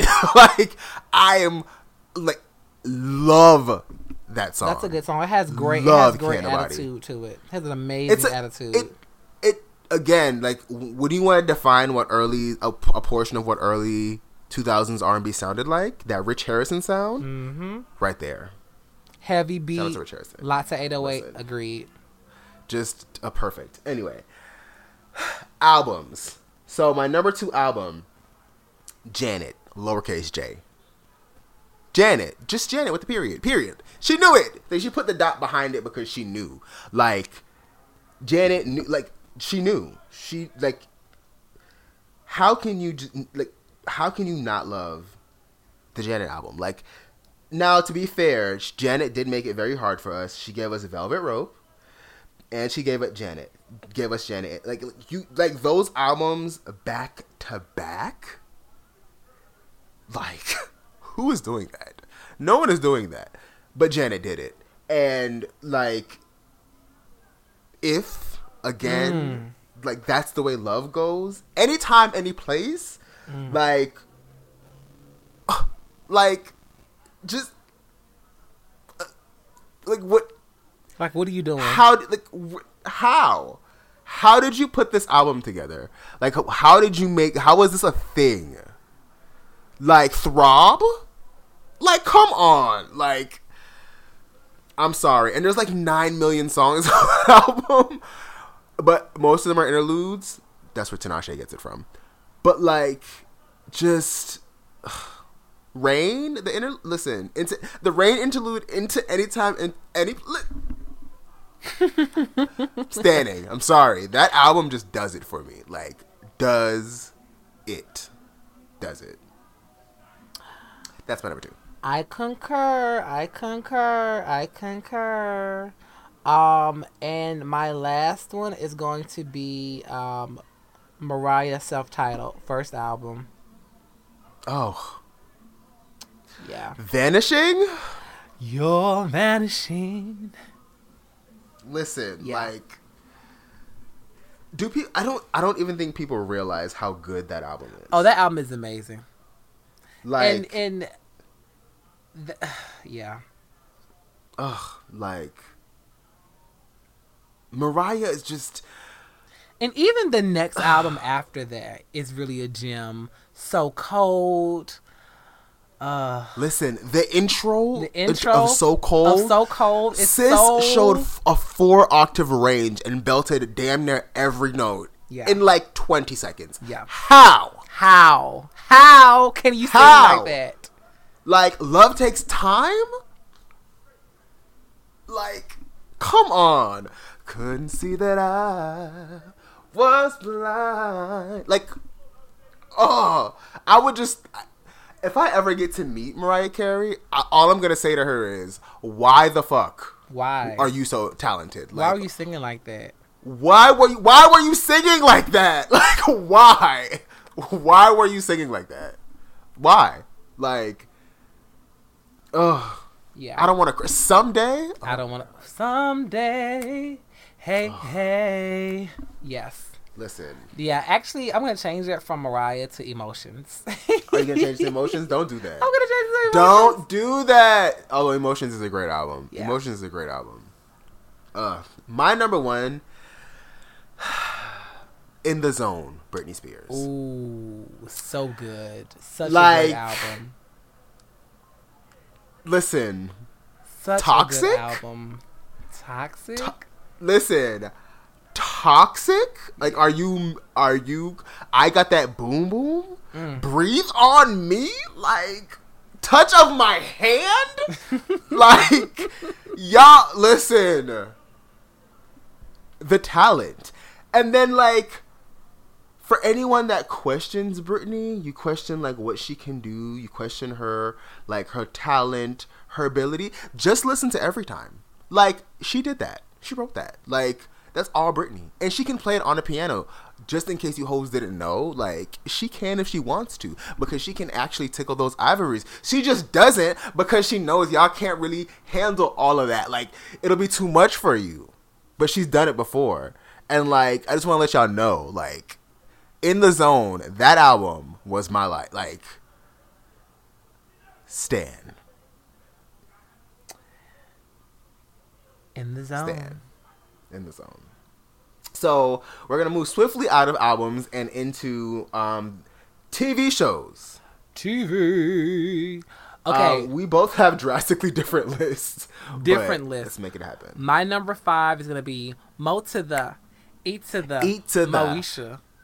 listen an insufferable bitch she was but a great show Yeah. Moesha was actually super insufferable. Like she was so spoiled Ugh. and so miserable. Like She was so misguided and misled. Like her thinking. She, Moesha was that girl with a silver spoon in her mouth. She did exactly what she wanted to do. She was very manipulative at times. very Um, dear diary. dear diary, dear fucking diary. Like I used to love that sneaking out, making bad decisions, maxing out credit cards. Like Moesha was definitely one of those bald Baldwin Hills. Mm-hmm. She was a lot. She was a lot. Um, but I loved her for that. So Moesha. Me too. Um, my number five is Saved by the Bell. Bitch, I have. Oh my God, listen. Saved by the Bell. When I tell y'all that Such was my show, show. it literally like there were two things that my mornings consisted of as a child. One of those was VH1 because they played all the new music. VH1 now because they played all the music. That's how I discovered Adele. That's how I discovered Shania Twain. Um, like, oh my god, this reminds me of "Don't Let Me Be the Last to Know" by Britney. That's my shit. Um, but yeah, Saved by the Bell. By the way, Zach Morris was the first white man I ever loved. The only white man I ever really I loved, really. But I was obsessed with Zach Morris. I was like, wow. By the way, Zach Morris is still fine as fuck. Oh, oh, Mark Paul, and you know he's a person of color because he's actually half Asian. Is he? Get in. He's but half I, I Asian. see it in the eyes, though. You do, yeah. I see it in the eyes. That's interesting. Okay, the more you know. Um, my next is gonna be living single. Ooh, the Listen, night is one of the greatest shows of all wild. time. I'm glad, I'm glad I I got, got my girls. my. Hey, keep your head up, boy. Keep your head up. That listen, show, one of the greatest shows of all time. I think is a That's show that shows you how to navigate big friendships because though that they had so many personalities, so many varying personalities, and um, that was the first show I saw like friends fucking each other. You know, I Yeah. that was the first show I realized. like, oh, y'all are y'all are y'all are friends. Y'all are friends, okay, but Mm. y'all also like each other, okay. So we got Sinclair and Overton, we got Max and um Kyle. Kyle, we got Mm. Khadijah and everybody that she kind of went in and out, in and out with. Listen, Khadijah bagged. Khadijah, She bagged. Khadijah She listen. so Khadijah kept a fresh rap, and she kept a man. Like kept a, and she said that I keeps a man. keeps a man. And by the way, Maxine Shaw, attorney at law, is one of the greatest TV characters ever. ever, ever. Maxine, Like, Maxine Shaw ever. did not take any shit, and even when she, even when Maxine Shaw was wrong, even when she was dead ass wrong, she still Mm-hmm. had so much integrity about herself. I felt like, uh, just, just she had a lot of pride. She was a very prideful woman, And, she was funny as fuck. as as hell. I remember when I remember when um Khadijah needed some money. And Maxine was like, Well, okay, girl, I'm writing this check. It's just a loan. And Khadijah's like, Well, make that to me. No, no, no, no, no, no, no. no. Make it the flavor. Like it just was just so much. Like that whole show is just a whole key to me. Um, love living single. By the way, really quick, UPN. Oh.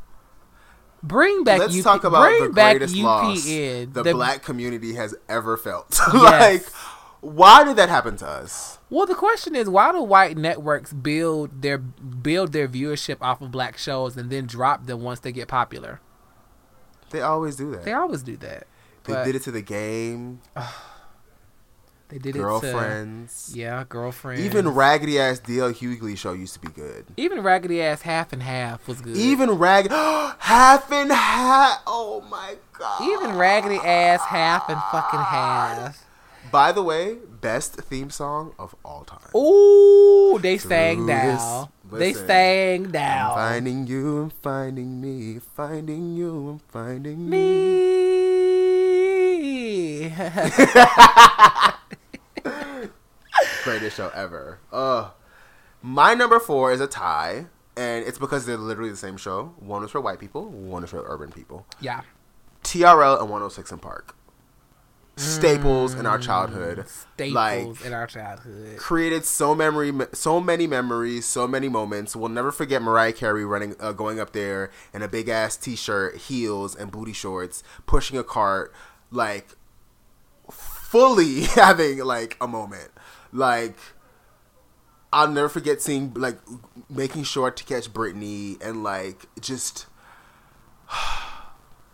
what a moment. What a moment. TRL, I mean, One, 106 & Park. I'll never Yeah. forget Cassie performing on 106 & Park and giving us quite possibly the worst performance I've ever seen in my life. I still to this day go back and watch and laugh because You've everything was been just. waiting so long. I'm here to I'm here answer, to answer your your call. call, call, call. Give it up for Cassie, y'all. Yeah, Cassie did her thing. Ugh. um, I'm Michelle falling and Michelle Beyonce not giving a fuck. Listen, down. at least Kelly like looked to the left real quick and was like, "Ooh, you okay?" Like Beyonce didn't give a fuck. like Beyonce's like, "I'm performing. like you can fall if you want to, but I'm what." Listen. Beyonce said that's what the dancers are for. Dancers, get her up, get her up off that floor, and let's do this damn show. Um, we Like, have so many people to thank for from TRL, like Lala is an actress.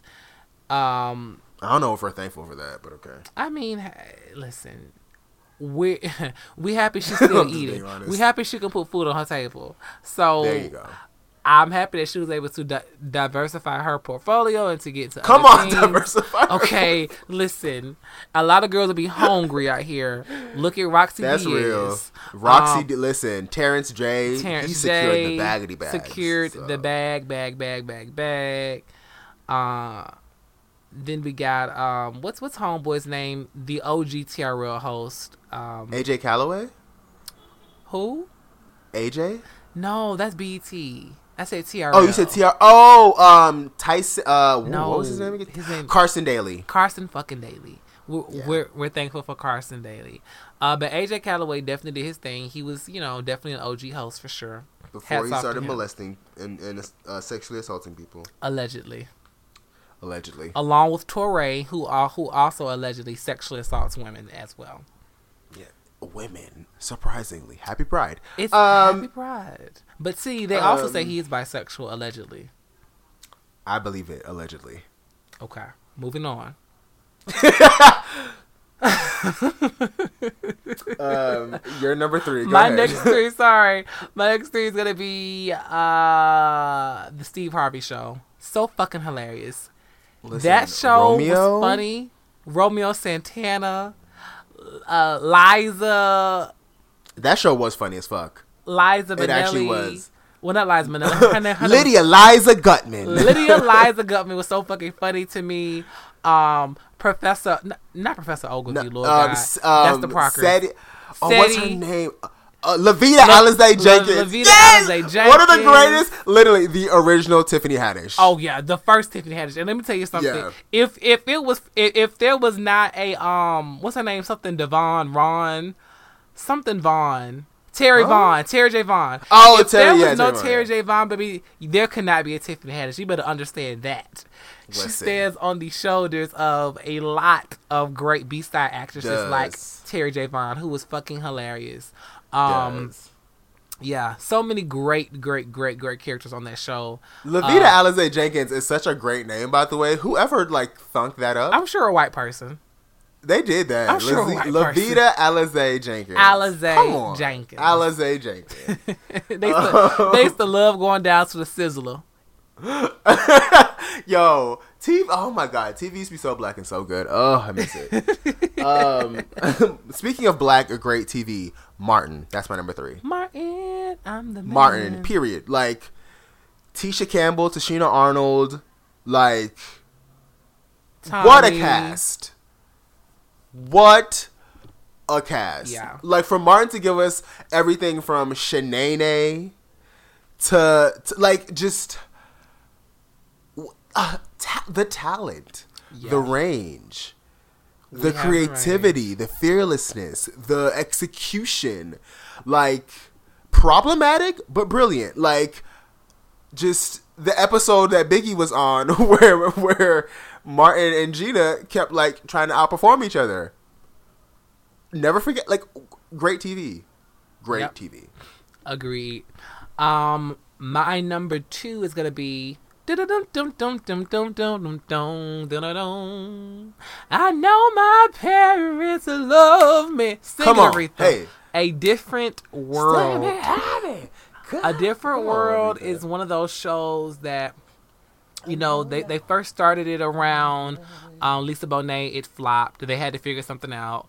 Uh, Lisa Bonet huh, just could my not Scorpio, seem to get it together. my. Scorpio queen. Our, our good Scorpio sister. I loved how they refocused the show around Dwayne Wayne and Miss The star. uh, a star, The star. and Yeah. uh, Miss Whitley Gilbert. I, I just the loved other star. the show. I loved Whitney. Whitley. But but, loved but her. I do want to point something out for y'all. Something that I think '90s TV kind of fucked us up with dating. Mm. You don't pick this. the man who waits until the end of the road to pick you. That's what you don't do. Mm. You pick the man who picks you from the jump. You pick the mm. man who wants you and who's ready for you when you're ready for them. Not the man who needs to think about it, who needs to break up your I do at the end. That bullshit is for the birds. And let me tell you something. If you want to be with me, you want to love me, better let me know before enough for, for somebody else, for, before somebody else does, because I believe you have more than one soulmate, and I will not be Whitley Gilbert breaking up my wedding. uh, I'm gonna give them a little bit of grace with that. Only, and the only reason why I'm gonna say is because if you really think about the time frame of that show, they were freshmen in college when that started. they were.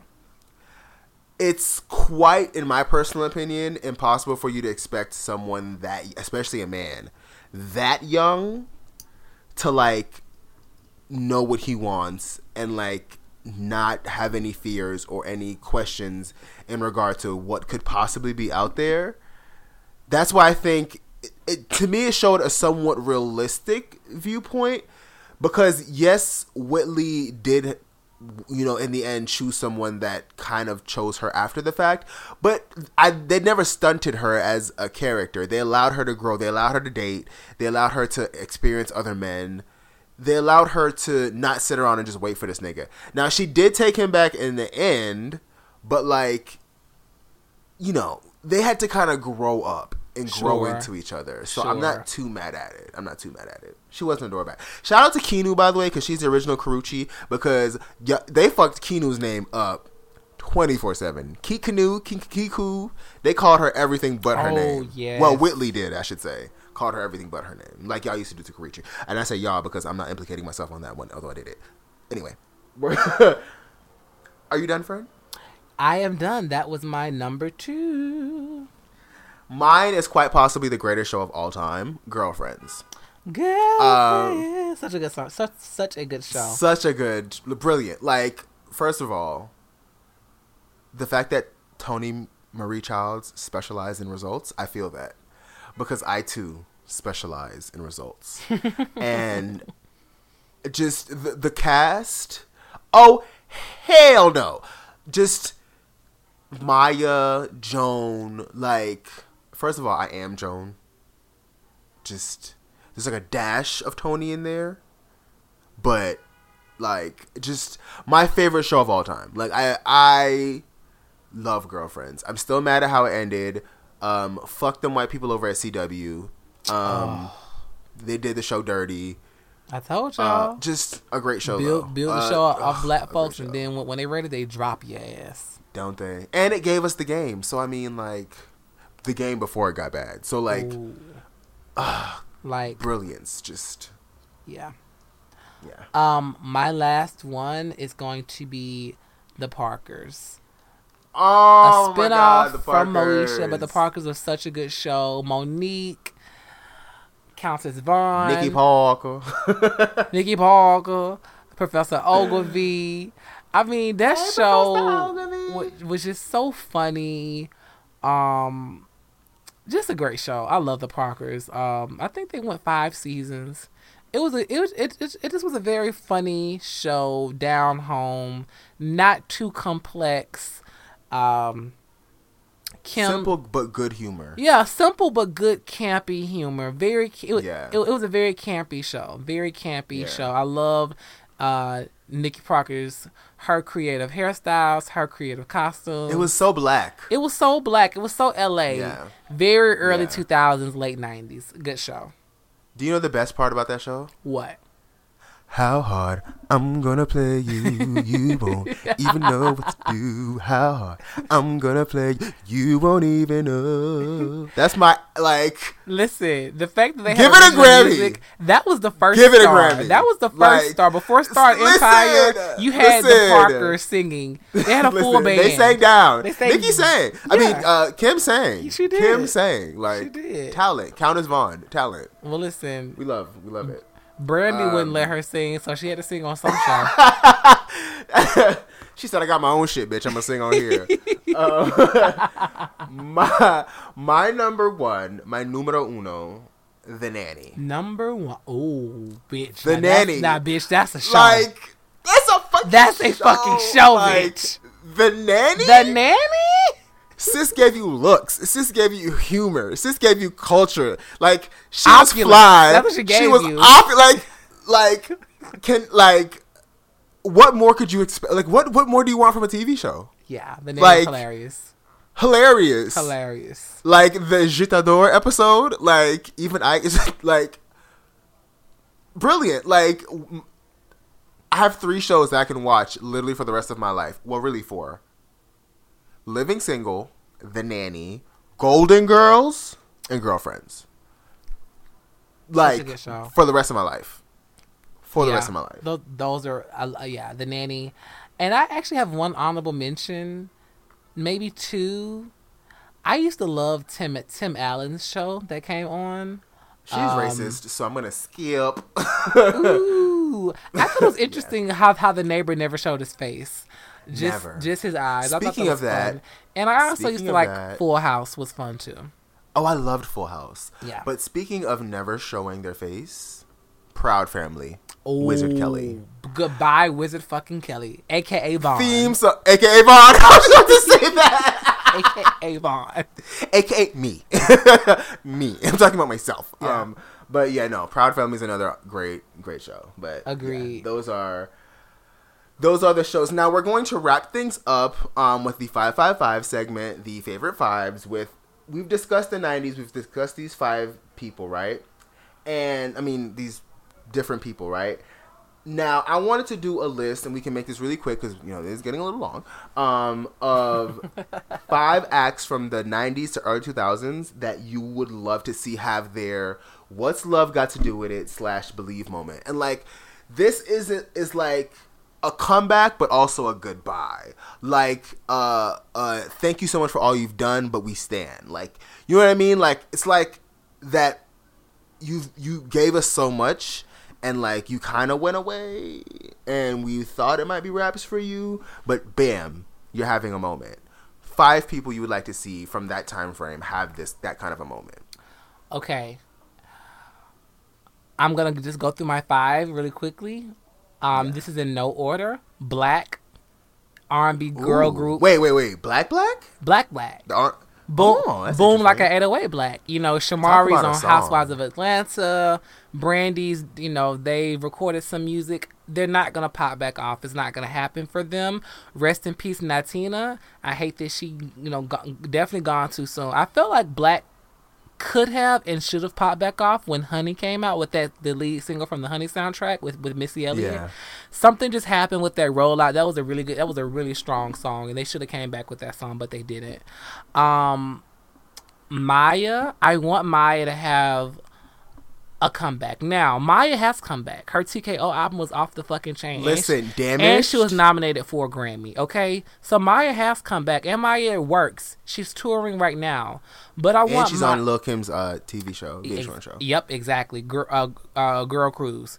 But I want Mya to come back and really have like that An era. an era, and also I want her to have like that Tamia level of success where she's on Black Girls Rock and she's doing this and she's doing it. Like I want Mya to really come back and give us a moment. Um, another girl who y'all may not be familiar with, but a lot of a lot of the gays are Teedra Moses. Teedra Moses Ooh, is come a girl. on, T- let Teedra. Teedra is a girl who can sing and she can write. Um, And she's also very shady. and she's also very shady. Did you see her read uh, Kelis? No, but I know she Get does read the girls. Oh, what did she say about Kelis? Um. So, did you know she wrote "Be Your Be Your Girl" about Nas? Really? Yes, bitch, get in. Okay, so I love it. I love. So-. I, I mean, that's her song. first of all, that's her that's song. the song, And I also it. love the That's fact that she was able to re re-record it and, and redo it in 2018 Kay and make it like the the whole house thing. It's sickening. Listen again. The gays did what they needed to do. Kaytranada, shout out to him. Yeah. Um, but yeah, so she was at a, a, a sh- like a show performing the song, and she was like kind of talking about it, whatever. And she decided to like finally reveal what the song was about. And it's actually about Nas because she had the biggest crush on Nas for a while, and she was like, she didn't say she was basically like it was about the song was about this guy who you know he was dating he was with this girl and he was I was, I was like I don't know why he's with her like she's not all that like she's she's not fly she's not this and like she's definitely not me and da da da and she was like oh it's about Nas and essentially she said Kelis girl you you I don't were see it. I didn't you see weren't it. Yeah your your milkshake brought a few of the boys to the yard, but T T wasn't interested. So Wow. um yeah. Um, and it- by the way, that is a song. It, that yeah, just wanna be your girl is a song. My number two uh, is gonna be Lil Kim. Lil Kim is coming back with this new single. That not, not this new single, but this new show, Girls Cruise. I see why she pushed her album back. She she really wants to give you guys an old school release. You know, she wants to have you know your visual with the TV, and then she's gonna drop the album. I really hope that it's good music. I really hope she's not in her, as Kim will say, her Malibu Barbie bag and she's doing all this high pitched rapping and shit. I really want her to really give us, um, you know, Kim and her, Authentic Kim. you know, authenticity, authenticity, Brooklyn, Kim, BX, you know, Kimmy Blanco, um, Miss White. Give me, get in your bag and give me the music I want to hear.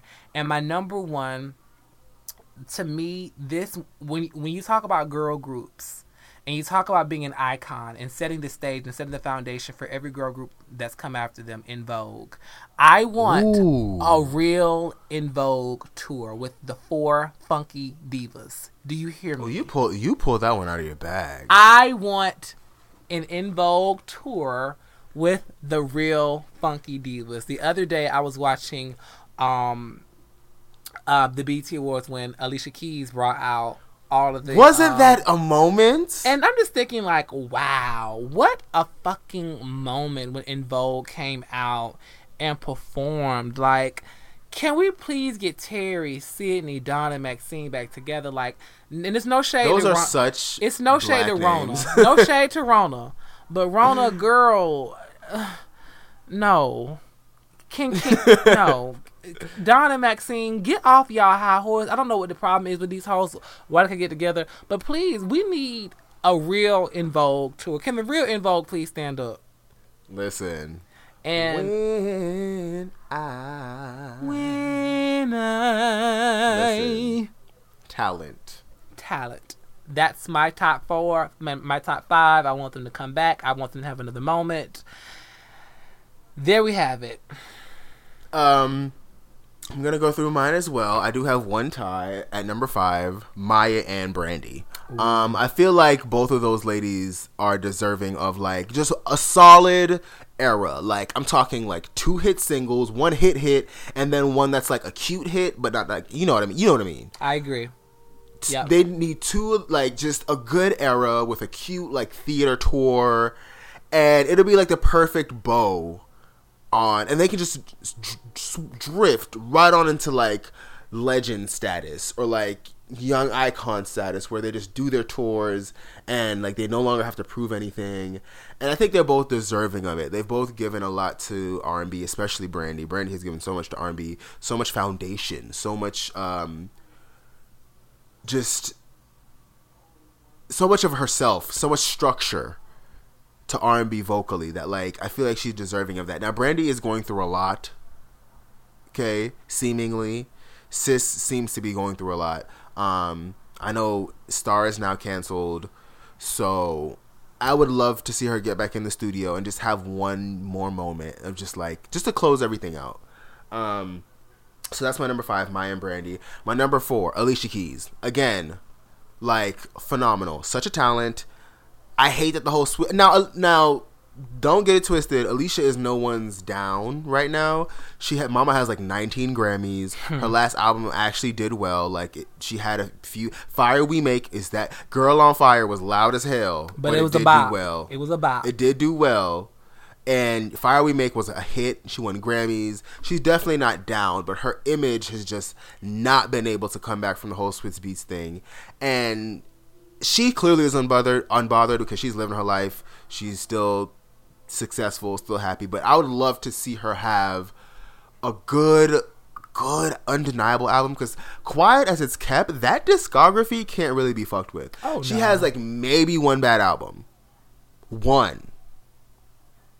So, like, I just want to see Alicia get her things because she deserves them. Please give her her things. I would love to see her have one more era of like a hit single, a solid album, a solid tour, a few awards, and just like good. Because like like I said, they're st- she's stepping into the older age right now where it's like we have to start looking at you more like a legend than we do a current act that's just out here bop dotting and bopping. You know what I mean? Agreed. So she she's deserving of that. Uh, my number three, Christina Aguilera. Mm. Christina Maria Aguilera is more than deserving of this moment as well.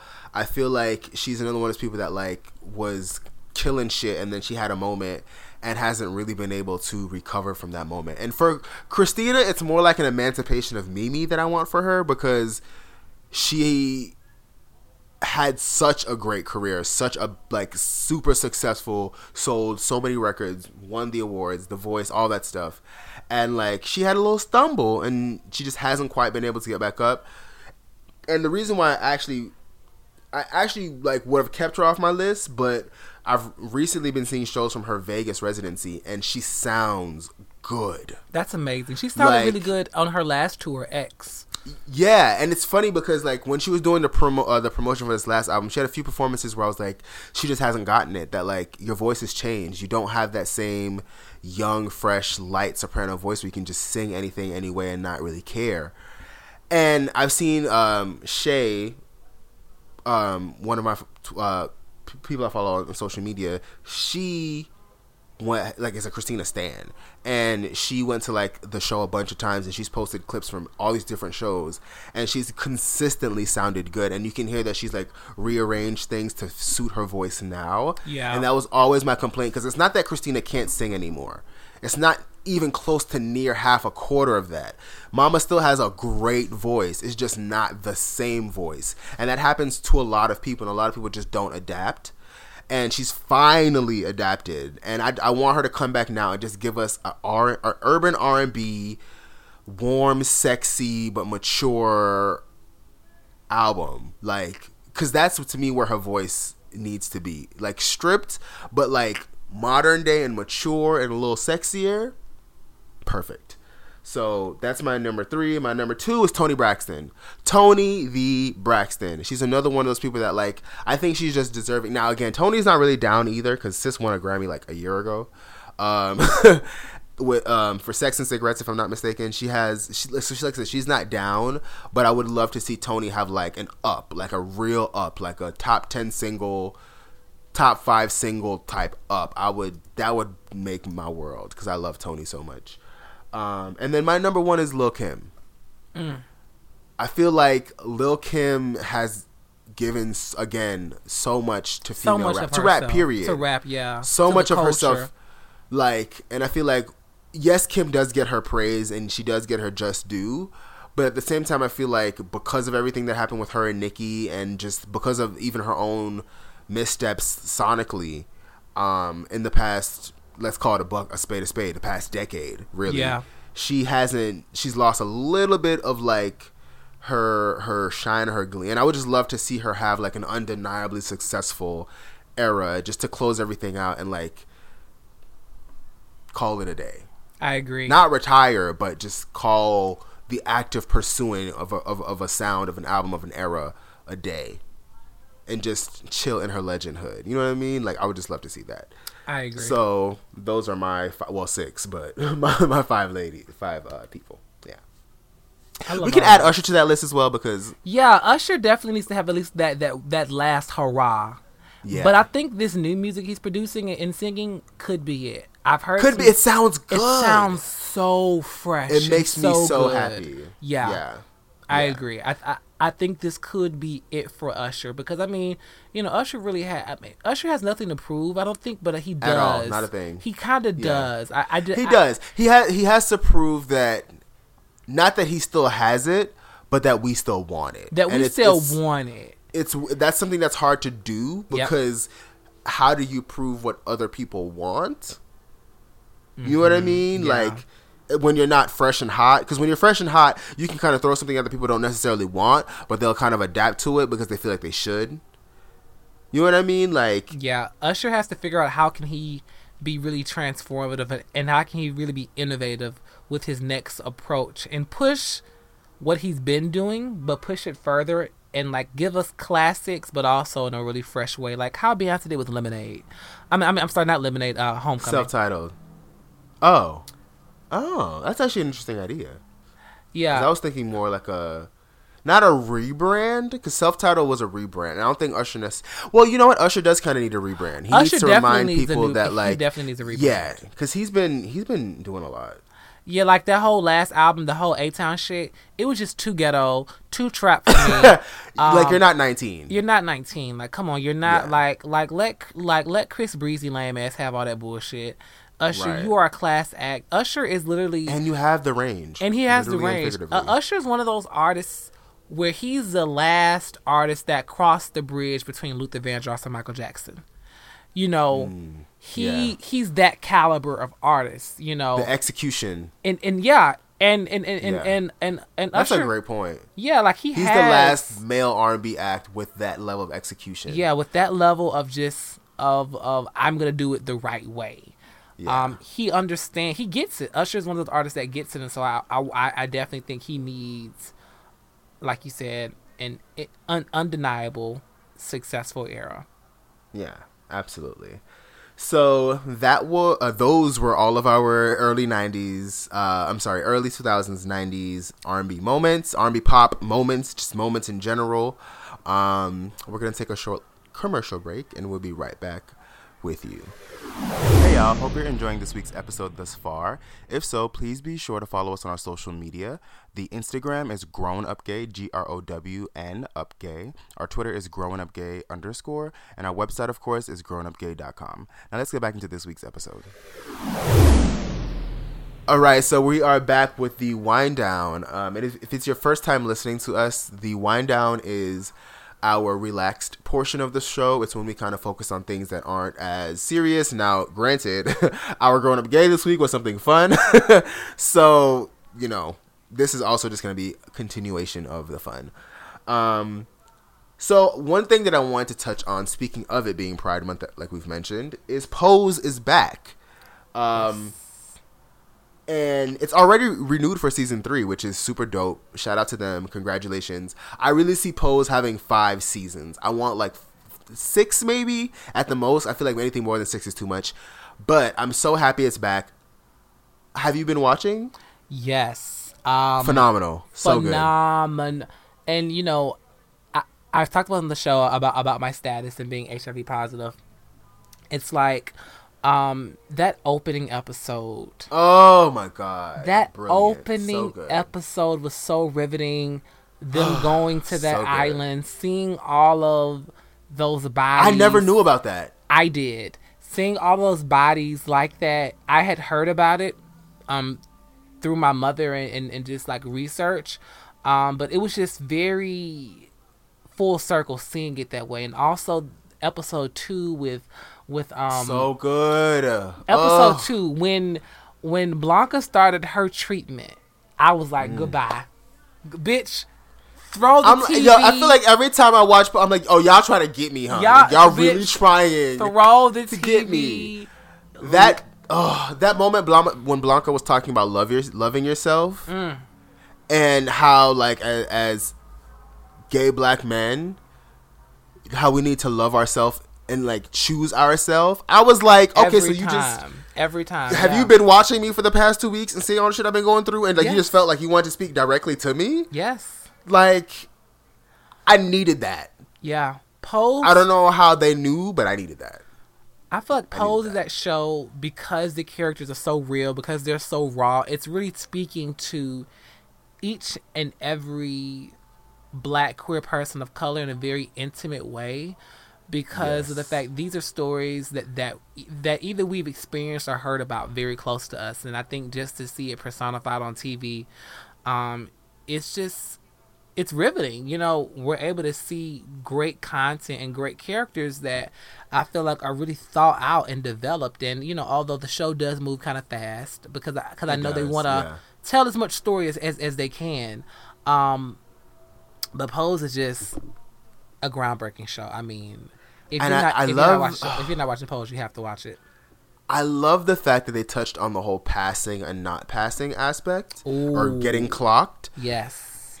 because it, it was so funny seeing uh, when episode one came out because I saw some people on my timeline like, wait, Blanca doesn't isn't clock like she's y'all would clock her like there was like there was general confusion from the hetero especially community and it was interesting to watch because it was like a lot of people were looking at Blanca and Angel kind of like, oh, I don't necessarily see a difference. Like they like Blanca is pretty, so like, you know, she wouldn't be quote unquote clocked. And I think the way that Pose did it was so beautiful because unfortunately, a lot of the times when someone is clockable, quote unquote clockable, there tend to be, and be very honest, it's usually someone that's like darker, someone that's bigger, someone that's not delicate, right? yeah, that's not as someone that's not looking. soft, someone Yeah. that's not as exactly because Blanca is a lot of those things. She's light,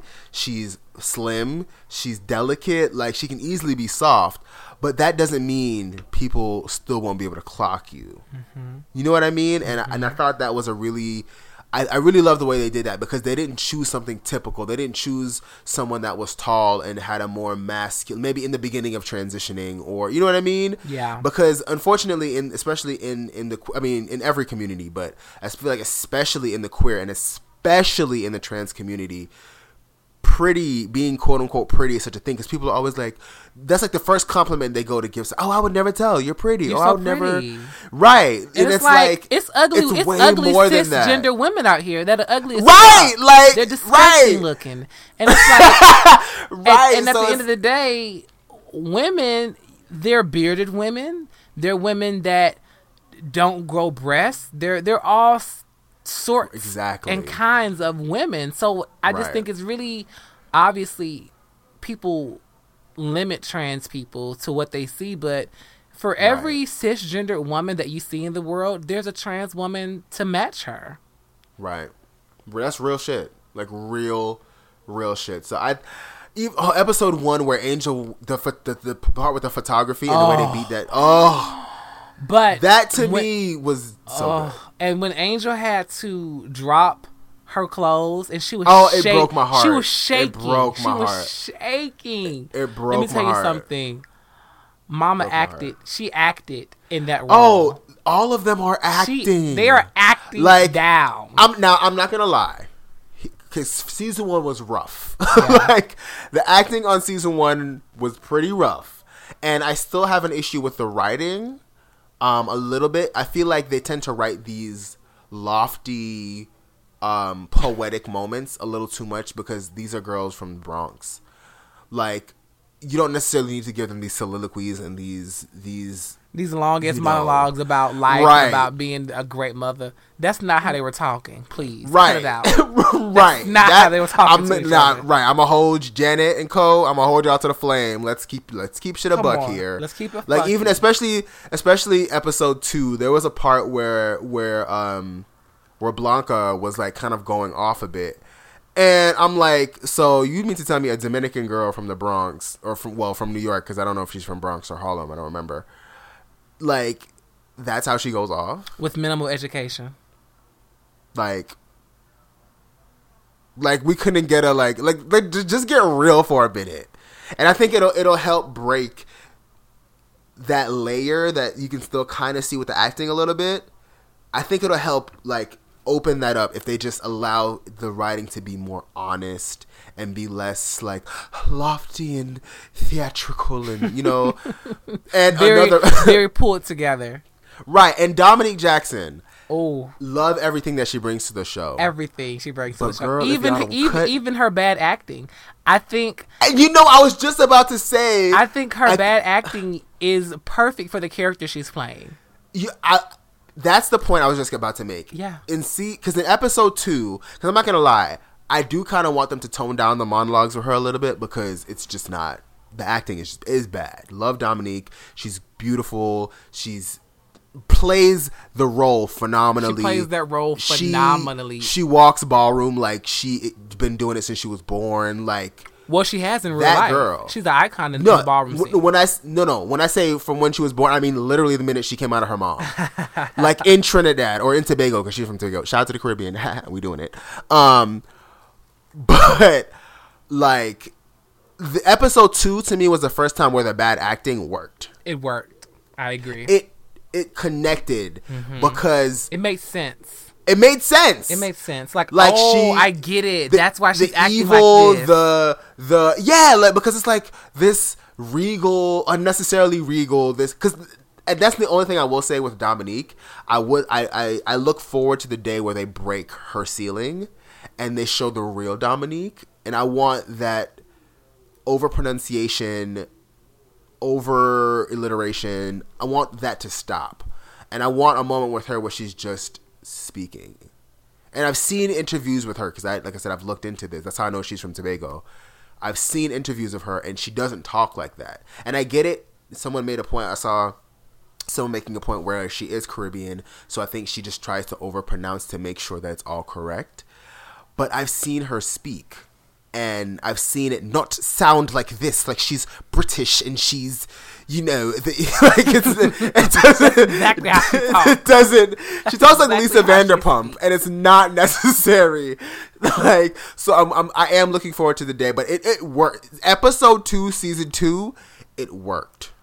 She says it's called my new signature when she Yeah. when she snatched it. Listen, listen. When she snatched that shit, and she said, "What the fuck is this?" It's my new signature. I said, "Yeah." Goodbye. I was like, "Yes, you better be a bitch." Like, there's be the bitch. Be the bitch. Like lean into bitch. it. Lean into Lean it. Be into it. Beyonce. Lean fully. And I also love the fact that she's a dominatrix now. Like, Oh, that's so hot and so. and I like how and I like how she was like, "Oh, I- you know, I'm still gonna keep my date." Because let me tell y'all who something. If I ever come up in a way to make some good ass money that is not necessarily illegal,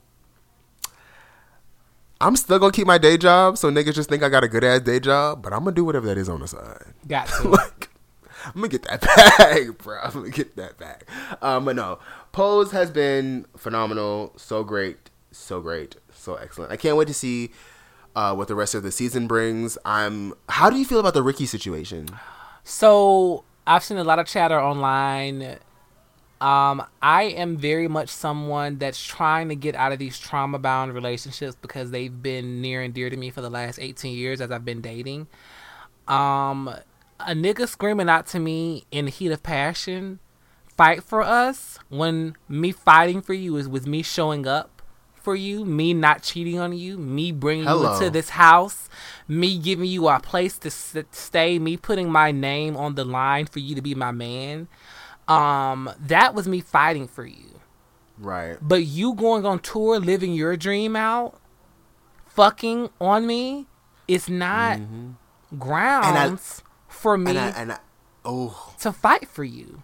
It's like when we when we when will we stop this happy ending that's toxic? This happy ending that that has Ooh, to end that. with somebody say having that. to sabotage their integrity, having to sabotage their moral compass. Like, come on, y'all. Like, we don't have to just fall for any old damn thing for the sake of love. Like, love should not be uh, painful. Oh, let me tell you something. There's two things that I really want to point out, and I'm so I'm so friend. I'm so happy you said that because it goes back to like people thinking that someone loving you, really loving you, means they have to put up with your bullshit. Means you can put them through as much trauma, um, harm, pain as you want to, and because they love you, they're supposed to stay there and take all that shit.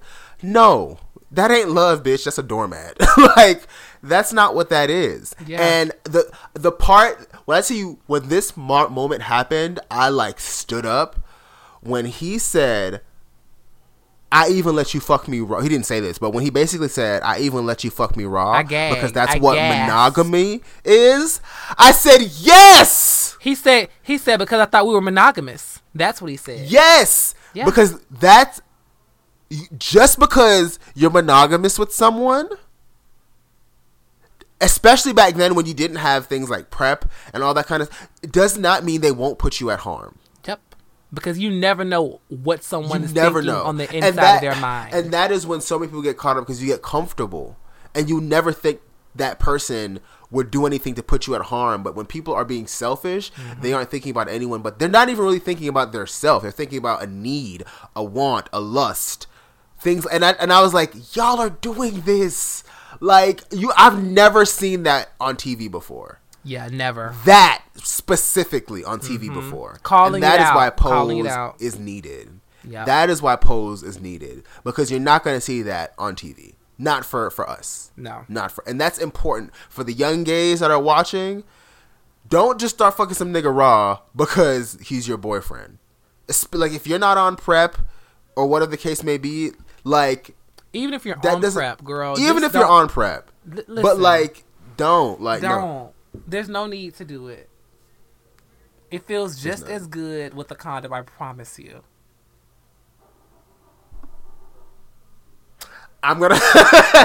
uh, so the next thing that I want to discuss, I don't know what going on. Um, I have to go. I have I have to hit. we're gonna move on to the next. We're gonna move We're gonna move on to the next That's topic. grown up gay after dark. Bitch, we're to do a whole Pride Month segment on that. Okay. uh, we're gonna move on to the next topic. Um, so that took me down. Yeah, it did. Me too. Um, speaking of being down, but unfortunately, um, Real Housewives of Atlanta, uh, Porsha Williams and Dennis McKinley have split. Uh, the couple that have been together for almost a year, um, who just wel- well, no, I'm sorry, a little bit over a year, just welcomed their daughter, um, a few months ago, and there were uh, rumblings. I want to say like two months ago about Dennis uh, cheating with some some light skinned lady, um, and you know Dennis and his PR team denied it. Um, I follow his um, his PR. Per, what do what do you consider call them? Publicist. I'm sorry. Publicist, yeah. Uh, yeah, I follow his publicist, um, and he they were like strongly denying the accusation that he was cheating on Porsha. Um, but you know, as of right now, the relationship is done. Uh, the wedding is called off, and you know, baby Pilar might not have a two parent household right now. So, um, season twelve is going to be interesting. I have to say, season twelve is going to be interesting. Um, between, um, between NeNe, you know, being stopped from from um, recording, she's apparently um, due to now I've seen a few things. They said due to contracts. They said due to negotiations. They said due to her assaulting the staff. There's been a few things kind of thrown out as as to why NeNe hasn't been filming. Um, and then apparently, you know, there's talks of. Uh, well, not talks of Kenya is coming back, and then there's talks of uh, Phaedra. I want Phaedra to come back so bad. Oh my god, Phaedra coming back, even just as like a friend of the show on a few episodes, would just be so good. Please give it to me, Bravo. But I just this season's gonna be interesting. So Yeah, I'm excited to see it. I want to. I want to see Phaedra back. I want to see Apollo. I want to see Kenya. I want to see NeNe. Yeah, I'm excited about this season. And I and and uh, I mean, listen, we knew the whole Porsha Dennis thing was not gonna work out. Dennis was on that bullshit during the regular season, not wanting to really give up his bachelor boy lifestyle, not really ready to commit. I don't and- agree. I I feel like I feel like he was so hesitant, so I don't agree. ag- against it. I really I don't agree. Expect I think it was ironically. I think it was the other way around. I think Porsha was very. Porsha wanted a baby. I'm gonna be very honest. Porsha wanted a baby in a ring, and she didn't want to give up. And I, this is what I think it is. I think Porsha knew everything she was portraying the situation as. It wasn't. I think she knew what was real and what wasn't, and I think that's why she never wanted to give up her security. When a woman does not want to give up That's true. her safety and her security, is for a reason. That's for a reason. It's because there is something, not a, a woman, when a person, yeah. period, doesn't want to give up their safety and security, it's for a reason. It's because there's something about who whoever they're with that makes them feel unsafe and unsecure. And Porsha was like, I don't know what's going on with you, sis, but I'm not selling my house. I'm not giving up my house in Duluth. Um, why are the police so loud? I'm sorry. I'm not giving up my house in Duluth. Uh, where you're gonna make that 40 minute drive. You're selling your condo? Oh no, you're renting it. Okay. So yeah, that's fine. You can live in my basement. Like she knew better, and I think Dennis also was hesitant, but I think Dennis was also ready to keep the facade up. If you get what I'm saying, like I think he was like ready to buy the big house, make it look like everything was everything. Whereas Porsha was like, everything is kind of everything, but I'm gonna stay over here, like just because I know you know niggas ain't shit. So I'm just gonna like make sure I'm good regardless. So we'll see though. We'll see. I hope it works out for them. I really do. I I, I want the best for Porsha, but I think she'll bounce Me back too. from this, and she, you know, she'll be great. And Porsha's hilarious. She's a working girl, She's hilarious. She's beautiful. She's bodied. She's and she's Yeah, out of her good. shell, so she'll be fine. yeah. Because Absolutely. because when Porsha first when Porsha first came on the show, she was definitely tighter than a goddamn um, clam. She was. She was clam e. Like she was. She was, and now she's free and and fun and flirtatious and sexy and yeah. So season twelve should be should be uh, one for the books. Let's hope at least, because Lord, don't need another repeat of last season. No. Um. So we're gonna move on to the BET Awards. Yes. Um, It was an eventful show to say the least. Didn't ask Yeah, the police was. to chime in, but you know this is New York, so they always do. um, Malik, what were your some of your favorite moments from the BT Awards? Um, Lizzo, you know, I mean, she shut it down. I think she did such a great job. I Her and that damn flute. song. Which I forgot what song did she perform? She did "Truth Hurts." Why I'm in great. Did that song? Yeah, uh huh. It's it's it's more trap.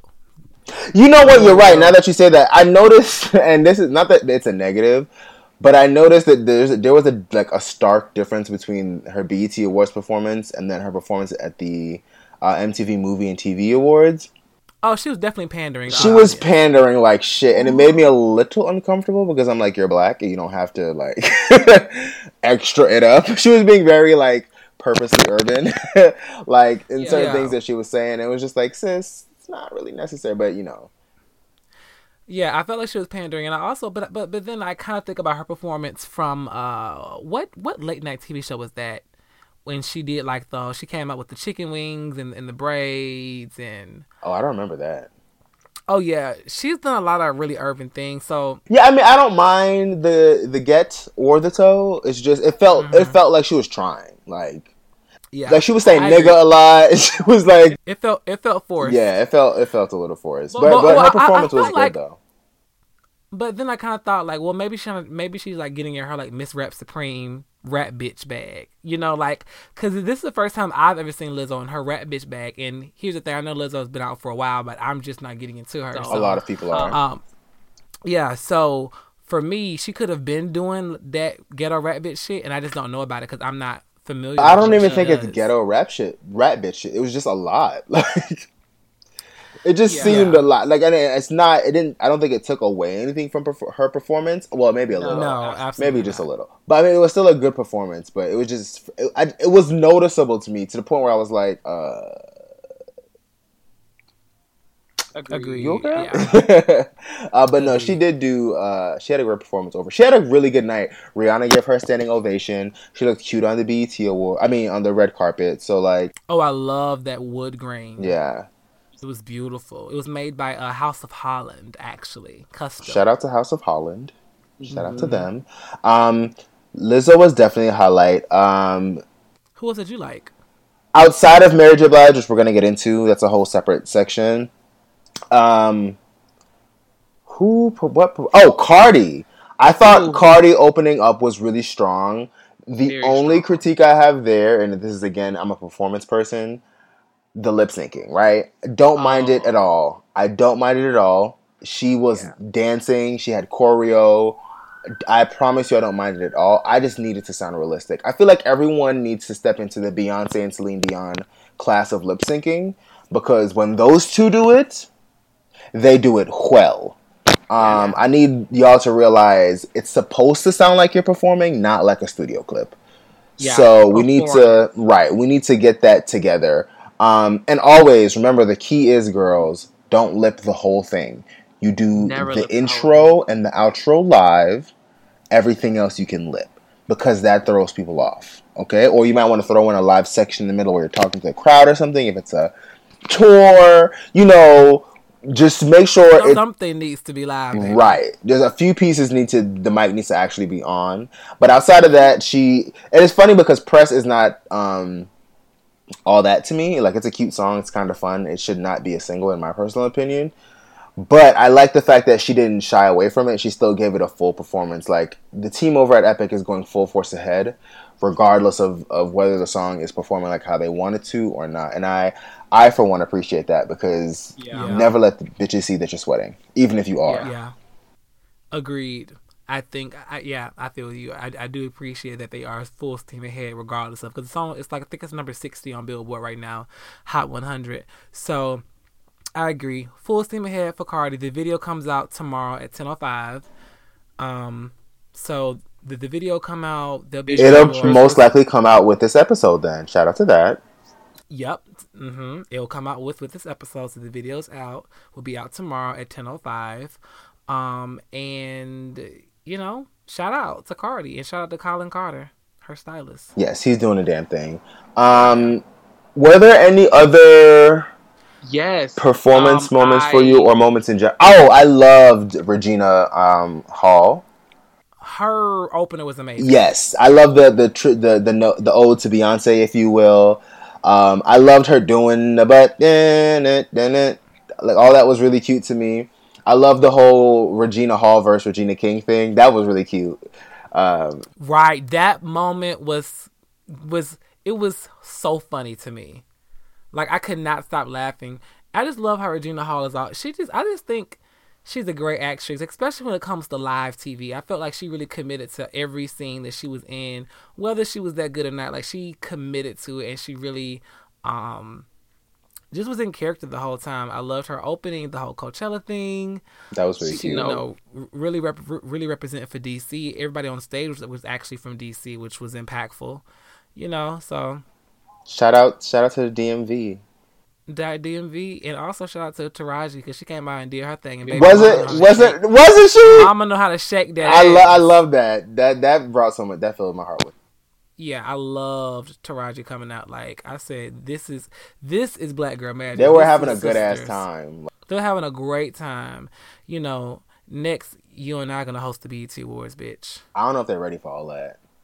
Let me tell you something. We would turn it out. I don't think they're ready because see, we can We would turn it out. Okay, We would turn it out, bitch. It would be crazy. they might not even need performers if we're there. I mean, No, if we're there, bitch, it would it would, it would just be us tributing everybody. It would be a whole concert. you know, bitch. You and I were there, it would be you and I turns It's like- performing tributing people. I was, we'll, we'll bitch- perform your songs for you. Just sit out. we got Yeah, it. we'll do the songs for you, and uh, and then we'll invite special guests to come perform with us. Right. That'll be our award show, That'll be bitch. our award show. Would be the best thing to happen to them since Will and Jada. Remember Will and Jada hosted? They were great. They they did good. Remember when Mo'Nique Um, I- hosted and she she did um Crazy in Love? Mo'Nique, bitch did she did Crazy in Love. She did Deja Vu, Toe It Up. Mo'Nique is probably the greatest BET Awards host of all time. Yeah, I'm gonna I'm gonna go her one. Uh, Will and Jada at two because I their year still to me was just perfect. Um, and then maybe Steve and um, Cedric at three. Steve, I agree. Steve Cedric at three. Um, no, no one else is memorable. Jamie Foxx, uh, He hosted. just okay. He see? Oh yeah, when Michael Jackson died. Yes. You know why I remember that year? Remember? Because Beyonce performed Ave Maria. Girl, no, no. Um, when they had Ciara sing "Heal the World."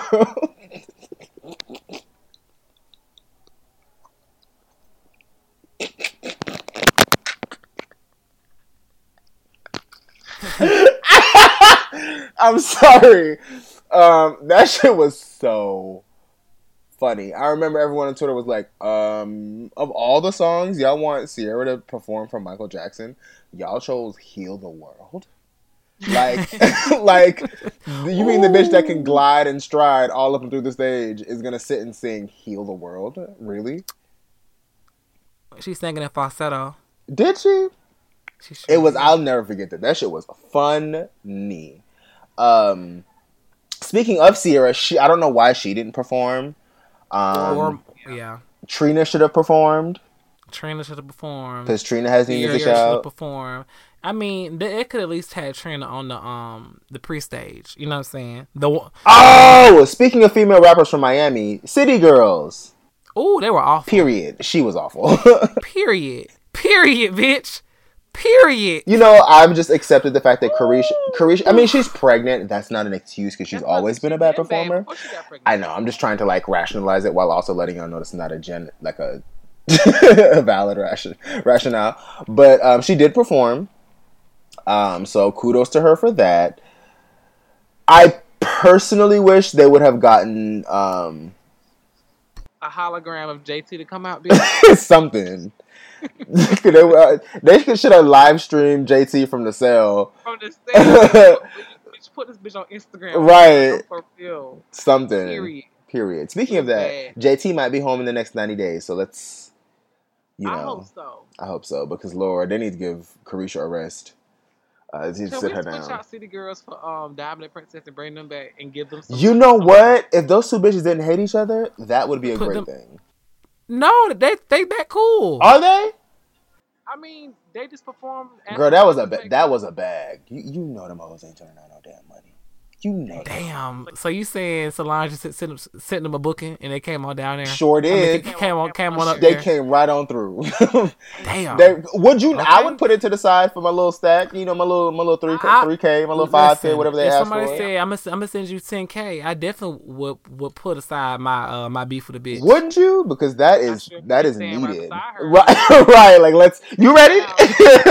you gonna do soprano or I, I I got okay. I got the second verse. You okay? Yeah. You right- Listen, quick, fast, Cool. and in a hurry.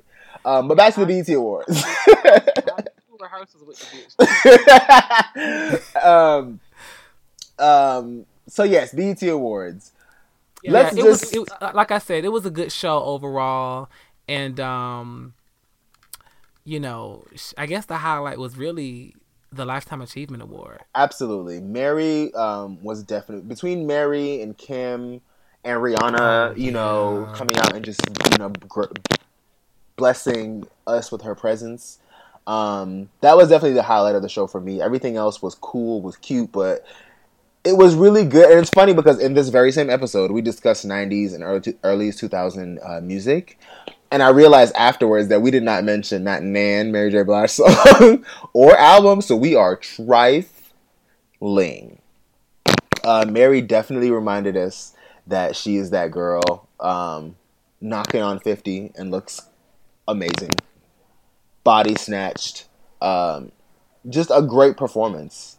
A great performance. And it's good to see someone that's been through as much as Mary has been get their flowers so publicly and still at such a young age because like she's not 70 you know what i mean? She's not like Mhm. 85 and can't really know what's going like she's she was fully cognizant. She was able to put on the performance that she was she wanted to put on. She was able to get the person she wanted to introduce her to introduce her and it just felt so good. And then kim came out and baby. Kimberly denise? Ooh, woo, Kimmy Blanco. Listen she shut yo I don't, Right? Kim has presence that like not many people have. Like, Yeah. and, I, this is no cap. Mary, uh, Kim, Beyonce, Whitney, Michael. Now there's varying levels, but those four for me are four people that like. It's like they're. It's like you know they're coming, and then they come, and you're like, "Ooh, they're here!" Like you know what I mean? Like Yes. Kim, Like when Kim came back, she, she said, "I told you once, I told you twice." Like, I wasn't ready. Like it's in, it's like that vibe, that that power that's behind what she's saying, her body, the way she's moving. and she moves like Kim. And she moves. Kim moves. Like you can She say whatever you want to about people who have gotten their surgeries, how it affects their performance. You can say whatever you want to about age, how it affects performance. None of that affects Kim. These other girls bought bodies and they can't move in them. Kim bought hers and can still fucking get down.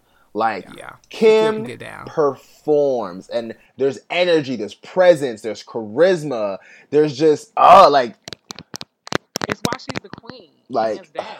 And I wish people would just respect it. Like the other day, my friend is so petty. Um, I posted, I was posting some videos of Lil Kim on Instagram. He was like, uh, "She's not the queen. Nick's the queen."